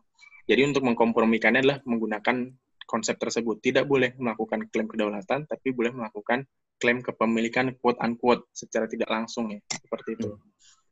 Nah, oleh karena itu kemarin tuh diperkuat lagi dengan pendapat-pendapat para pakar-pakar lah pokoknya. Ada salah satunya Stephen Gorov. Stephen Gorov itu juga bilang, dia salah satu pakar hukum antariksa internasional, dia bilang bahwasannya gini, untuk ke depannya itu kita tidak berbicara terkait dengan perang dingin lagi, kita tidak berbicara terkait dengan space race lagi, tapi ke depan ini kita berbicara terkait dengan space commercialization, di belakang hmm. itu. Space commercialization tuh apa namanya? Ah, kita ke depannya tuh mencari cara gimana kita untuk bisa to utilize outer space yang mana nanti apa namanya hasilnya itu untuk kebermanfaatan umat manusia di dunia ini seperti itu tujuannya si space commercialization itu oleh karena itu makanya kenapa banyak pakar hukum antariksa internasional itu mereka juga berpendapat ya udah kalau misalkan seperti itu kita amandemen aja nih si Outer Space Treaty daripada kita membuat instrumen hukum yang baru dan itu waktu yang lama soalnya kalau kita buat instrumen hukum yang baru tuh lama minta ampun bikin perjanjian internasional tuh lamanya minta ampun. Nggak cuma satu tahun atau dua tahun. Unclose aja tuh, Law of the Sea jadi mulai tahun 50-an, dan baru jadi itu tahun 82. Baru jadi itu. Hmm. Nah ini kalau misalkan membuat hukum yang baru, nggak mungkin kita berbicara satu dua tahun, pasti bisa bicara lima mungkin sampai sampai puluhan tahun. Oleh puluhan tahun ya, ya betul betul. Iya, ditambah lagi hukum hukum itu berkaitan dengan politik. Hukum nasional aja kaitannya dengan politik nasional. Iya. Apalagi hukum internasional pasti kaitannya dengan politik internasional. Hukum nasional gede lagi. Iya, hukum nasional lobby-lobby politiknya antar partai. Hukum internasional lobby-lobby politiknya antar negara. Seperti itu. Nah, ideal kalau udah lobby-lobby politik antar negara hubungannya bukan lagi masalah kepentingan partai, tapi kepentingan negara dan bahkan ideologi sebuah negara tuh di eh. situ. Nah, itu yang membutuhkan waktu yang lama. Oleh karena itu kenapa sarannya adalah di amandemen aja. Dan itu udah ada caranya nih. Jadi kalau misalkan di tesis gue tuh, gue membahas, udah gini aja deh mendingan. Kita lihat unclose. Unclose tuh udah udah udah paling uh, the most comprehensive uh, international uh, treaty that ever made by human being, menurut gue. Karena memang tuh udah paling komprehensif sekali UNCLOS. UNCLOS itu United Nations Convention of the Sea, jadi perjanjian hukum laut internasional. Itu udah ada peraturannya. Nah, kenapa kita menganalogikannya dengan UNCLOS? Karena di dalam hukum laut internasional ini, mereka tidak hanya mengatur garis pantai sampai laut, tapi ada beberapa rezim. Rezim di sinilah beberapa bagian ya. Jadi laut itu kan tidak hanya dari pantai hmm. sampai 100 meter pantai kan enggak kan, tapi laut itu kan luas. Samudra yeah. itu kan laut tuh kan. Iya yeah, itu. Nah, itu itu diatur dibentuklah namanya rezim hukum laut internasional dimulai dari internal water dari perairan pedalaman sampai yang paling jauh itu adalah high, high seas. Hmm. Betul, high seas. Laut lepas, high laut lepas. Laut lepas. Nah, laut lepas ini karakteristiknya dan statusnya itu sama dengan antariksa, dengan luar angkasa sebagai common heritage of mankind. Oleh karena itu, karena menggunakan karena memiliki karakteristik yang sama, status yang sama, oleh karena itu kita menggunakan UNCLOS itu sebagai contohnya nih contohnya untuk membuat amandemen yang baru dari hukum antariksa internasional. Nah, di HISIS, di Laut Lepas itu, itu udah ada quote-unquote, udah digunakan, udah dikomersialisasikan di bawahnya. Nah, jadi HISIS, jadi laut laut lepas ya. Laut lepas itu hmm. kan pasti dia memiliki dasar laut ya. Dasar lautnya itu dikenal dengan yang namanya uh, Ya, bukan seabed yang dinamakan dengan seabed. Oh, seabed. Sorry bukan dengan seabed internasional seabed nah itu yang dikomersialisasikan di dalam hukum laut internasional dan itu udah diatur di dalam UNCLOS nah di sini gue menganalogikannya gitu. Ya udah deh daripada kita apa namanya uh, pusing-pusing mencari metode seperti apa mending kita buat nih satu apa namanya satu badan internasional baru terkait dengan apa namanya terkait dengan proses komersialisasi luar angkasa yang disamakan tugasnya hampir dengan Sibet ini. Itu jadi nanti si badan otorisasinya ini mereka akan memberikan lisensi seperti itu. Jadi dia dia tidak di bawah naungan UN tapi dia bekerja sama dengan UN gue menamainya International uh, Space Authority si, si kayak, kayak WHO ya berarti ya Iya, iya dia, dia dia berkoordinasi. Dia kayak dia ini istilahnya apa ya? Dia bukan subsidiary-nya tapi dia adalah apa ya lupa gue. Jadi UN itu kan ada dua ya, ada subsidiary sama satu lagi apa tuh gue lupa. Hmm. Ya kayak WHO, kayak ICAO seperti itu. Nah, dibuatlah si si apa si International Space Authority ini. Jadi nanti kalau misalkan negara-negara mau melakukan uh, utilisasi di Mars dan sebagainya, itu dia minta izinnya ke si ISA ini Kenapa Keisa nggak ke UN? Kalau ke UN, itu nanti akan banyak faktor politiknya. Nah, kalau Keisa ini, dia badan independen, dia badan independen yang yang berisi pakar-pakar, uh, lalu apa nama ilmuwan-ilmuwan, beserta dengan orang-orang di bidang hukum lah di situ. Nah, karena karena diisi orang-orang yang independen tersebut, diharapkan ISA ini memberikan uh, assessment dan memberikan izin itu secara imparsial kepada negara-negara swasta ataupun individu yang ingin melakukan kegiatan apa namanya utilisasi di Mars dan sebagainya itu. Gitu dan itu ada tahapannya juga. Nggak serta merta uh, lu langsung bisa bisa bisa apa bisa bisa melakukan utilization di Mars dan sebagainya itu. Enggak itu ada tahapan-tahapannya juga di situ nanti ada yang namanya uh, discover. Jadi lu jadi lu sebelum sebelum melakukan misi ke sana lu harus lu harus melihat dulu bahwasannya letak mana wilayah mana yang mau lu yang mau lu uh, ini utilization di situ. Nah, setelah discover nanti ada claim. Nah, setelah claim itu terakhir itu adalah aduh gue lupa nama istilahnya kemarin gue ya. Discover, claim, sama satu lagi apa? Gue lupa yang terakhir apa. Pokoknya ada tiga tahapan dan di tempat tersebut lu nggak boleh uh, dan, dan apabila tempat tersebut sudah diklaim oleh salah satu pihak pihak lain nggak boleh menggunakan tempat tersebut hmm. sistemnya seperti itu kenapa sih, kenapa gitu hmm. apa nggak lanjut lanjut nggak tadi gue ini aja kayak appropriation itu berarti kayak ini ya kita mau beli tanah ya kayak gitu ya hak milik kayak nah, jadinya ya. Nah, konsepnya seperti itu, Jul. Kurang lebih sama. Kurang lebih kalau di darat seperti itu seperti beli tanah itu. Jadi kalau lu udah udah apa namanya udah diberikan uh, lisensinya, ya udah orang-orang lain nggak bisa tuh untuk untuk apa namanya uh, lakukan kegiatan utilization di situ. Sorry, di discovery, habis discovery itu kedua adalah claim dan terakhir baru possession nih. Dan terakhir possession. Itu adalah tahapan-tahapannya. Dan itu apabila lu udah memiliki tempat tersebut, udah orang lain tidak bisa memiliki tempat tersebut. Jadi itu udah pure milik lo. Apabila dikatakan ya, apabila dikatakan sumber daya udah habis di situ, ya udah nggak bisa di, di, di inikan lagi, nggak bisa di apa, digunakan lagi. Tapi sih sejauh ini dia gue itu tidak secara mutlak untuk digunakan terus menerus. Itu harus ada assessmentnya juga per 5 hingga 10 tahun.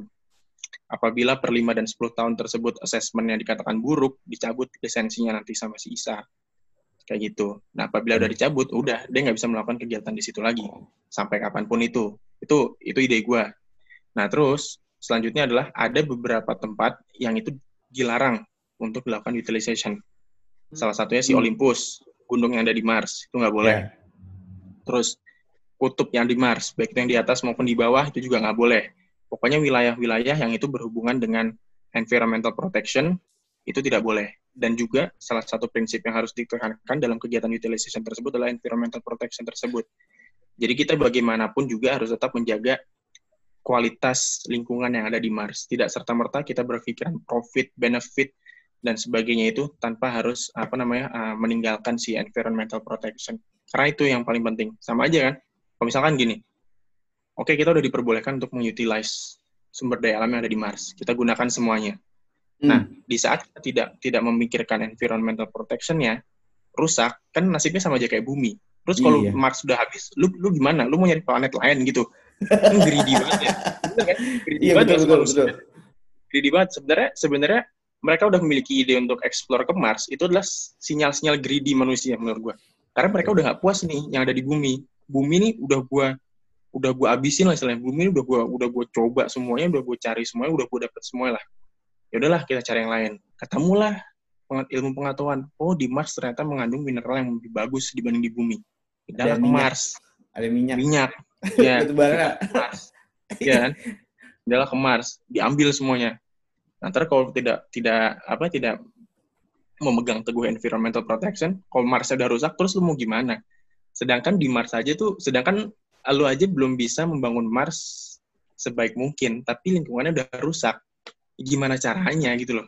Jadi kan mau nggak mau lo harus tetap menjaga kaidah si environmental protection tersebut. Nah itu juga ada peraturan itu. Nah itu dibahas di tesis temen gue satu lagi tuh, anak empat. Dia membahas terkait itu. Hmm. Ini ya, gue jadi kak, ingat kata-katanya si Neil deGrasse Tyson ya, yang apa? Ngapain kita apa uh, susah-susah membumikan Mars? Kenapa kita nggak membumikan bumi katanya? Kayak gitu kan? Iya, yeah. iya. Yeah itu itu gue juga itu gue juga setuju sih sebenarnya jadi memang kan sampai ada kan di Astrogik tuh beberapa kali mereka bikin kan hmm. biaya eksplorasi Mars tuh misalkan ya biaya eksplorasi Mars tuh 160 billion dollar hmm. nah sedangkan biaya untuk apa namanya memperbaiki bumi hingga asri kembali itu hanya 120 billion dollar misalkan seperti itu. Jadi kan sebenarnya lebih murah untuk membumikan bumi dibanding lo harus membumikan Mars kan. Iya. Gitu. Ya, ini cara salah satu membumikan bumi ya pakai corona, Le. Dark juga loh. Wah, ini itu sih kalau wilayah-wilayah udah udah ada yang punya punya kayak Jasmine gini juga nanti bakal keilmuannya bakal ngembang leh nanti nggak cuma apa space arsitek nanti adanya space arsitek gitu ya ada loh min space arsitektur tuh iya emang ada ada tuh Budi. Kan udah udah udah banyak artikel, oh bukan artikel, jurnal yang menganalisa kalau bikin bangunan di sana kayak gimana kan penghawaan cahaya matahari dan kayak gitu-gitu kan nggak nggak tahu listrik yeah. ke sana dipakai apa enggak, bisa dipakai apa enggak. Pencahayaan gitu-gitu kan berbeda sama hmm. di sini. Terus nanti lumayan nggak usah minimalis di sana kan wilayahnya gede tuh. tuh kan? Tuh udah udah greedy kedua tuh. Nggak usah minimalis kan secara nggak langsung loh. Dia pengen yang besar besar besar udah. Segini nih. Nih udah. Nggak usah minimalis. Kayak bangunan-bangunan ini aja zaman dulu. Nggak ada yang ke atas ngelebar semua. Bangunannya. Iya kayak gitu oh, oke oke oke tapi jadi seperti itu. Tapi ya itu sih mungkin kita belum melihat hasilnya tapi kalau dari gue sendiri sih kayaknya kalau kita masih punya ideologi kayak ideologi ekonomi kayak yang, yang namanya kapi, kapitalis, habis itu ya turunannya kapitalis dan yang lain-lainnya lah. Kayaknya kalau emang gak hati-hati tadi yang kayak lu bilang yang perlindungan lingkungannya itu tidak ditekankan lebih kuat daripada yang di bumi ya hasilnya Mars juga bakal kayak bumi gitu ya bakal yeah. kayak kita sekarang betul hmm. betul uh. Berarti di sini tidak hanya ini ya, maksudnya tidak hanya kita harus mematuhi hukum ya, tapi kayaknya ideologi yang kalau mau keluar dari bumi ya ideologi juga harus dibu diubah, jangan lagi sama kayak di bumi kan. Betul. Dan menurut gue apa ya, uh, gue tidak mengagung-agungkan atau tidak membagus-baguskan keilmuan hukuman bukan hukum sih keilmuan astronomi ya ini kan sebenarnya hmm. tidak hanya hukum antariksa ya, tapi kan astronomi kan dan astrofisikis dan sebagainya itu kan cuma memang keilmuan ini tuh sangat interdisiplinary kalau menurut gue hmm. gue belajar hukum antariksa secara tidak langsung gue belajar astronomi secara tidak langsung gue belajar fisika dan sebagainya kalau lu hanya belajar satu perspektif dalam perspektif hukumnya aja, hmm. lu akan gagal paham dengan dengan dengan perkembangannya sekarang saat ini. Karena kalau gue lihat pakar-pakar hukum antariksa tuh mereka tidak hanya berbicara masalah kaidah hukumnya aja, mereka mereka bahkan mempelajari bahkan makanya gue bilang kan ke ke Julian pada saat itu, Jul, lu tau nggak istilah astrolexpicisis? Gue bilang kan, wah hmm. apa lagi tuh astrolexpicisis? Padahal pada saat ini aja hanya astrofisikis kan. Yeah. Si Neil deGrasse Carl Sagan dan sebagainya itu. Ya gue bilang astrofisikis itu itu cul. Jadi orang yang dia tuh udah udah fokus ke hukum antariksa tapi dia juga tapi dia juga paham terkait dengan ilmu fisikanya. Nah, itu dikombin lah, diffusion lah jadi satu namanya si astrolexpisis. Gua kira itu kan hanya ide yang gila hanya mengada-ngada ya. Hmm. Hingga akhirnya kemarin lah beberapa tahun beberapa tahun beberapa bulan yang lalu gue nemu di jurnal ini orang fisika basicnya dia tuh S1 hmm. S2-nya. S3-nya dia ngambil hukum antariksa. Bujuk gue liat, gue liat artikelnya, wah ini orang gila nih. Ternyata ada juga astrolek spesies bener. Padahal gue dulu ngehayal aja nih bikin nama astrolek spesies. ada orangnya anjir, buset. ya, Ini bukan astrolek spesies sih, bukan. Itu cuma yeah. cuma iseng-isengan gue aja. Ya tapi kurang lebih seperti itulah. Dia tuh orang hmm. fisika, tapi sekarang dia fokusnya di hukum antariksa. Gila. Sama banyak kayak yang kayak gitu lah ya kayak ini ini dosen kita eh dosen kita dosen yang lagi lagi bukan viral. Dosen ini Pak Pak Made. Hampir sama ah, iya, kan? Pak iya. Betul. Nah, nah. itu. Ya seperti itu. Ini. Interdisipliner. Jasmine tidak ada kata terlambat Jasmine dalam mengambil hukum ya bisa nanti dokternya nanti bisa. Hukum dan pembangunan mungkin atau hukum apa mungkin. Bisa. Hukum dan pembangunan. Tapi konteks pembangunannya literally membangun ya. Iya. membangun rumah membangun rumah. tapi, tapi tapi mereka lebih tahu eh. maksudnya apa yang betul betul. Iya makanya Termasuknya DPR komisi berapa itu? Nggak usah yang beli DPR. Omnibus Law. Omnibus. Tuh. Oh, oke oke. Cara oke. hukum. Bagus bagus bagus. Waduh. Le ini ini le di apa? Ini datang ke podcast ini dibayar nggak le? Ini ada fee-nya nggak? Kan yang mau bayar gue. Hah? Lu yang bayar gue kan, kenapa lu naik gue? Iya maksudnya gue nanya nih, ada nggak fee Oh. Oh, ada. Ada. Nggak nggak usah, nggak usah. Ini Fee-nya adalah Real Madrid juara Liga Spanyol. nggak ini ini le apa? Kami di sini mau ini jadi corongnya lu, Jadi apa ya? jadi corongnya keilmuan lu. Oh, alah. Iya. Wah, tapi, Enggak lah, kita sama-sama belajar. Iya, tapi ini bukan opini lagi sih ya, Jasmine ya. Ini sudah apa ini namanya? namanya bukan opini lagi ini. Sudah Ini mele- namanya- melebihi, melebihi opini ya. Udah pernyataan. Oh, sudah pernyataan. Udah pernyataan. Oh, mantap, mantap, mantap. Gitu. Tapi Dan mungkin nggak roket bakal jadi bisa kayak pesawat. roket bakal jadi Kalau kalau semisal di Mars beneran terjadi adanya kehidupan di Mars. Mungkin nggak I see. roket jadi alat transportasi terbesar. mungkin itu sangat dimungkinkan karena kan sejauh ini kan karena gini perjalanan ke Mars tuh bukan perjalanan yang cepat ya jadi lu kalau mau ke Mars tuh kurang lebih tujuh bulan buat ke Mars tuh dan PP lu harus harus membutuhkan waktu dua tahun kalau misalkan mau PP dari bumi ke bulan nah dalam perjalanan tersebut itu kan lu juga membutuhkan yang namanya eh, bahan bakar dan sebagainya itu kan akan Hmm. berhubungan lagi dengan namanya biaya kan Ya, makanya kenapa space itu dikatakan high cost. Nah, itu makanya hingga saat ini tuh perusahaan-perusahaan swasta ataupun bandara antariksa uh, milik pemerintahan itu milik negara, mereka masih melakukan research and development terkait dengan pembuatan roket dengan biaya yang murah dan reusable. Nah, itulah idenya si Elon Musk membuat SpaceX itu. Rata-rata roketnya dia kan itu reusable, tidak sekali jadi. Nah, itu kemarin contoh- contohnya adalah yang si Falcon itu yang mereka berhasil itu. Iya, ini Jasmine Mereka- yang ke- kemarin ini yang Bang Yaris selebrasi itu loh, yang di video. Instastory itu. Itu itu kan reusable. Jadi kalau misalkan jadi gini, untuk untuk menerbangkan satu orang ke ISS itu kurang lebih satu kursinya itu dihargai gue lupa antara 60 hingga 100 ribu dolar kalau nggak salah buat satu kursi doang.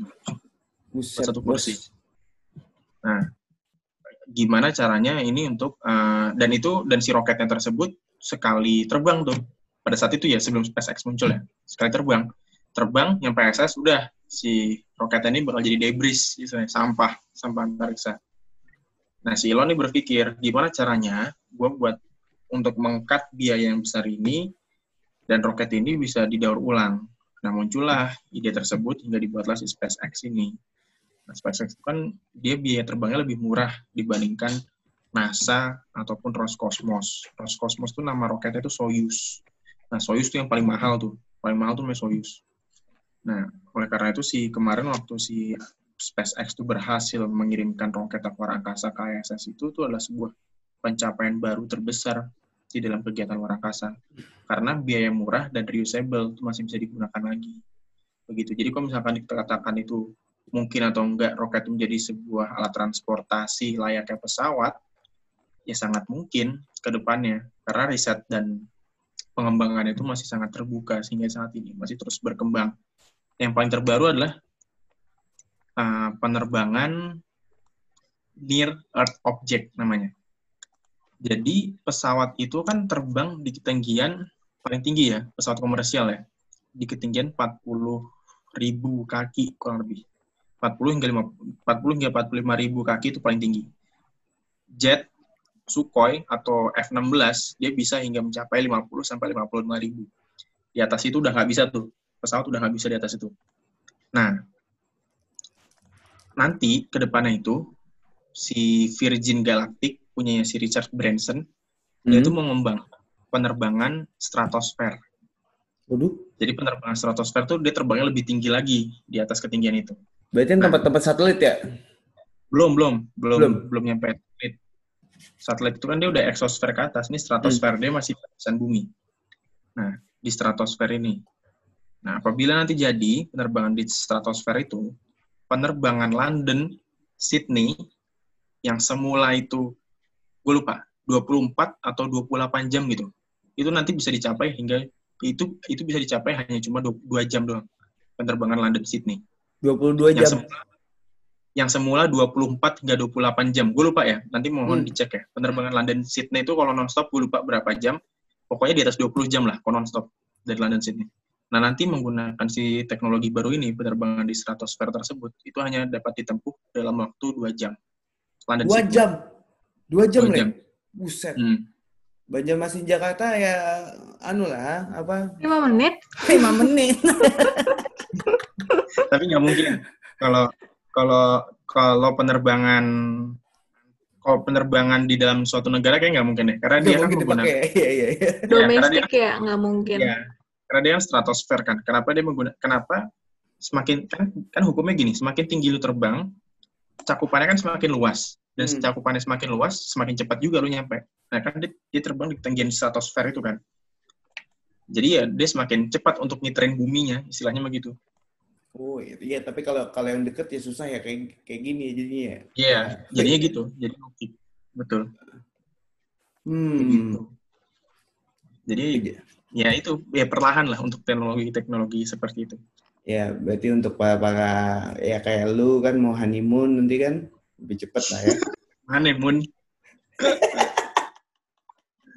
mau honeymoon kan eh, apa? Jadi ya honeymoonnya nyampe nya cepet gitu. Ke hotelnya cepet kan. Mm -mm. Gitu. Jadi ya, makin makin gila lah sekarang kegiatan antariksa dan luar angkasa. Iya. Tunggu aja lah karena perkembangan teknologi itu ada sesuatu yang tidak bisa ditahan-tahan nih. Dan itu makin cepat. Iya. Hmm. Makin hari makin cepat ya.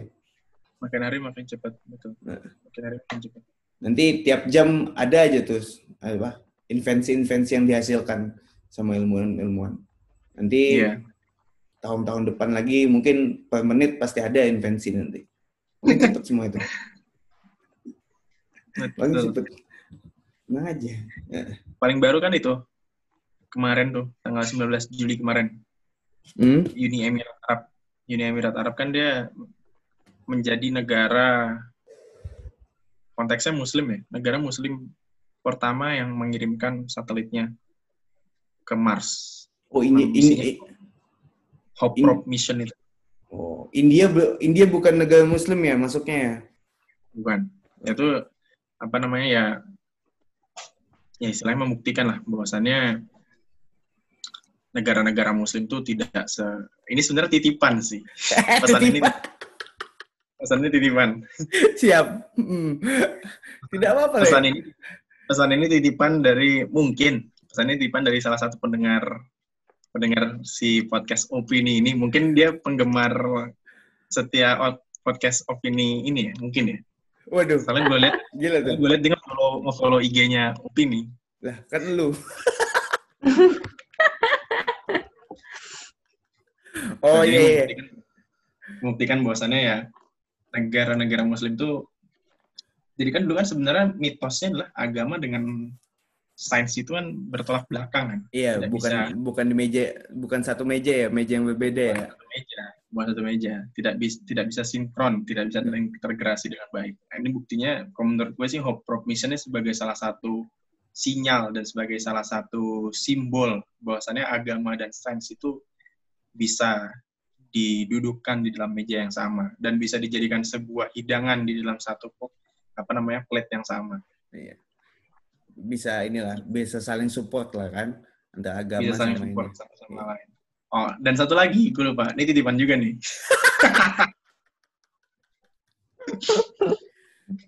apa namanya gue nggak tahu sih gue cek dulu ya cuma kata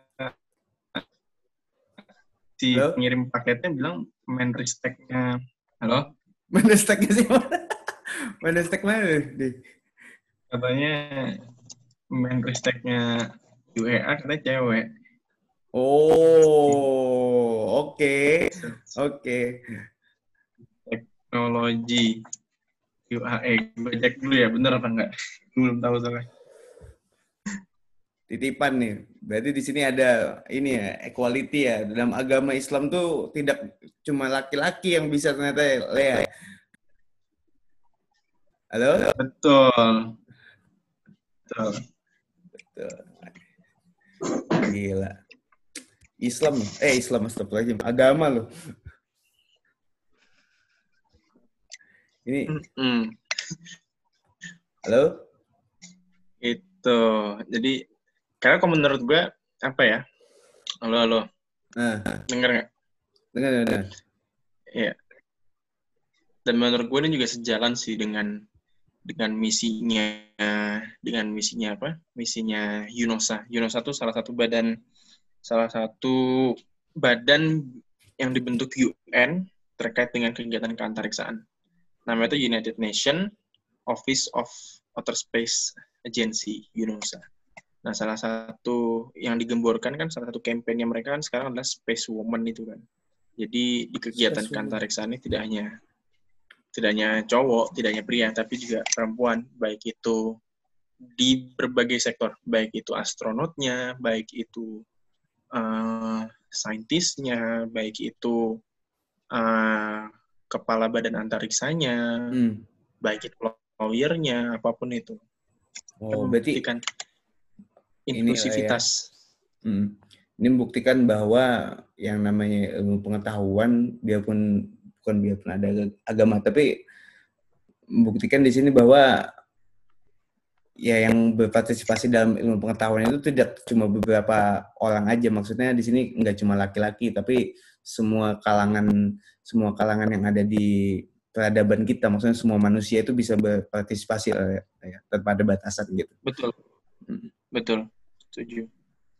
Lagian juga di Al-Quran juga ada nggak ada nggak ada kalimat atau ayat yang memojokkan perempuan. Iya, Tidak ada. Hanya iya, Islam malah hanya sangat mengagungkan perempuan. betul. Mm. mm-mm. Mana sih nih? Ini apa dia bohong nih yang ngasih titipan ke gue nih? Gue cek nih kan cewek nih menristeknya nih. Mungkin mungkin ini di eh mungkin ini le dia bukan menestek di apa menestek tapi mungkin dia ininya head of apanya gitu. Tapi ini space agensinya juga bukan bukan cewek kok. Cowok. Wah, nih mungkin dia ini kali ya. Mungkin yang memberikan titipan nih sedang sedang giat dalam isu-isu feminis.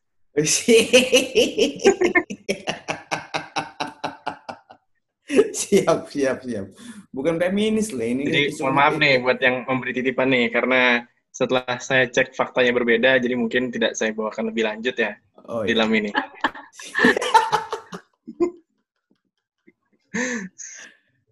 BTW le ini untuk penutup mungkin lu ada ini kali pesan yang lu mau bawa buat pendengar nih. Ada nggak? Terkait apa nih? terkait outer space terkait luar angkasa gitu Luar angkasa. Nah. Ya mungkin gue ngeliatnya gini. Satu hal yang gue pelajari, bukan satu hal yang gue pelajari, satu hal yang gue jadikan sebuah keyakinan dari keilmuan luar angkasa ini, tidak hanya hukum ya, tapi apa pun itu yang di dalam luar angkasa itu, itu adalah cosmic perspective. Mungkin Julian juga paham nih Hmm. terkait dengan hal ini, yang cosmic perspective itu. Jadi cosmic perspective itu adalah melihat sebuah sudut pandang secara luas. Kenapa dikatakan cosmic perspective? Jadi cosmic itu kan dari kata kosmos ya. Kosmos Hmm. itu kan luar angkasa. Nah, luar angkasa ini sangat luas. Luar angkasa ini sangat luas. Kalau kita hanya berbicara bumi, sedangkan di dalam galaksi ini, di dalam urutan ini deh, di luar bumi itu masih ada planet-planet lain dari Merkurius hingga Uranus dengan bintangnya matahari. Satelitnya bumi, bulan, seperti itu. Hmm. Nah, di luar galaksi, di dalam galaksi Bima Sakti ini pun terdiri atas berbagai, udah banyak lah, ratusan planet dan bintang-bintangnya. Hmm. Nah, di luar galaksi Bima Sakti ini ada galaksi lainnya. Katakanlah yang paling terdekat adalah Andromeda. Hmm. Itu pun juga terdiri atas ratusan atau bahkan ribuan bintang di dalam.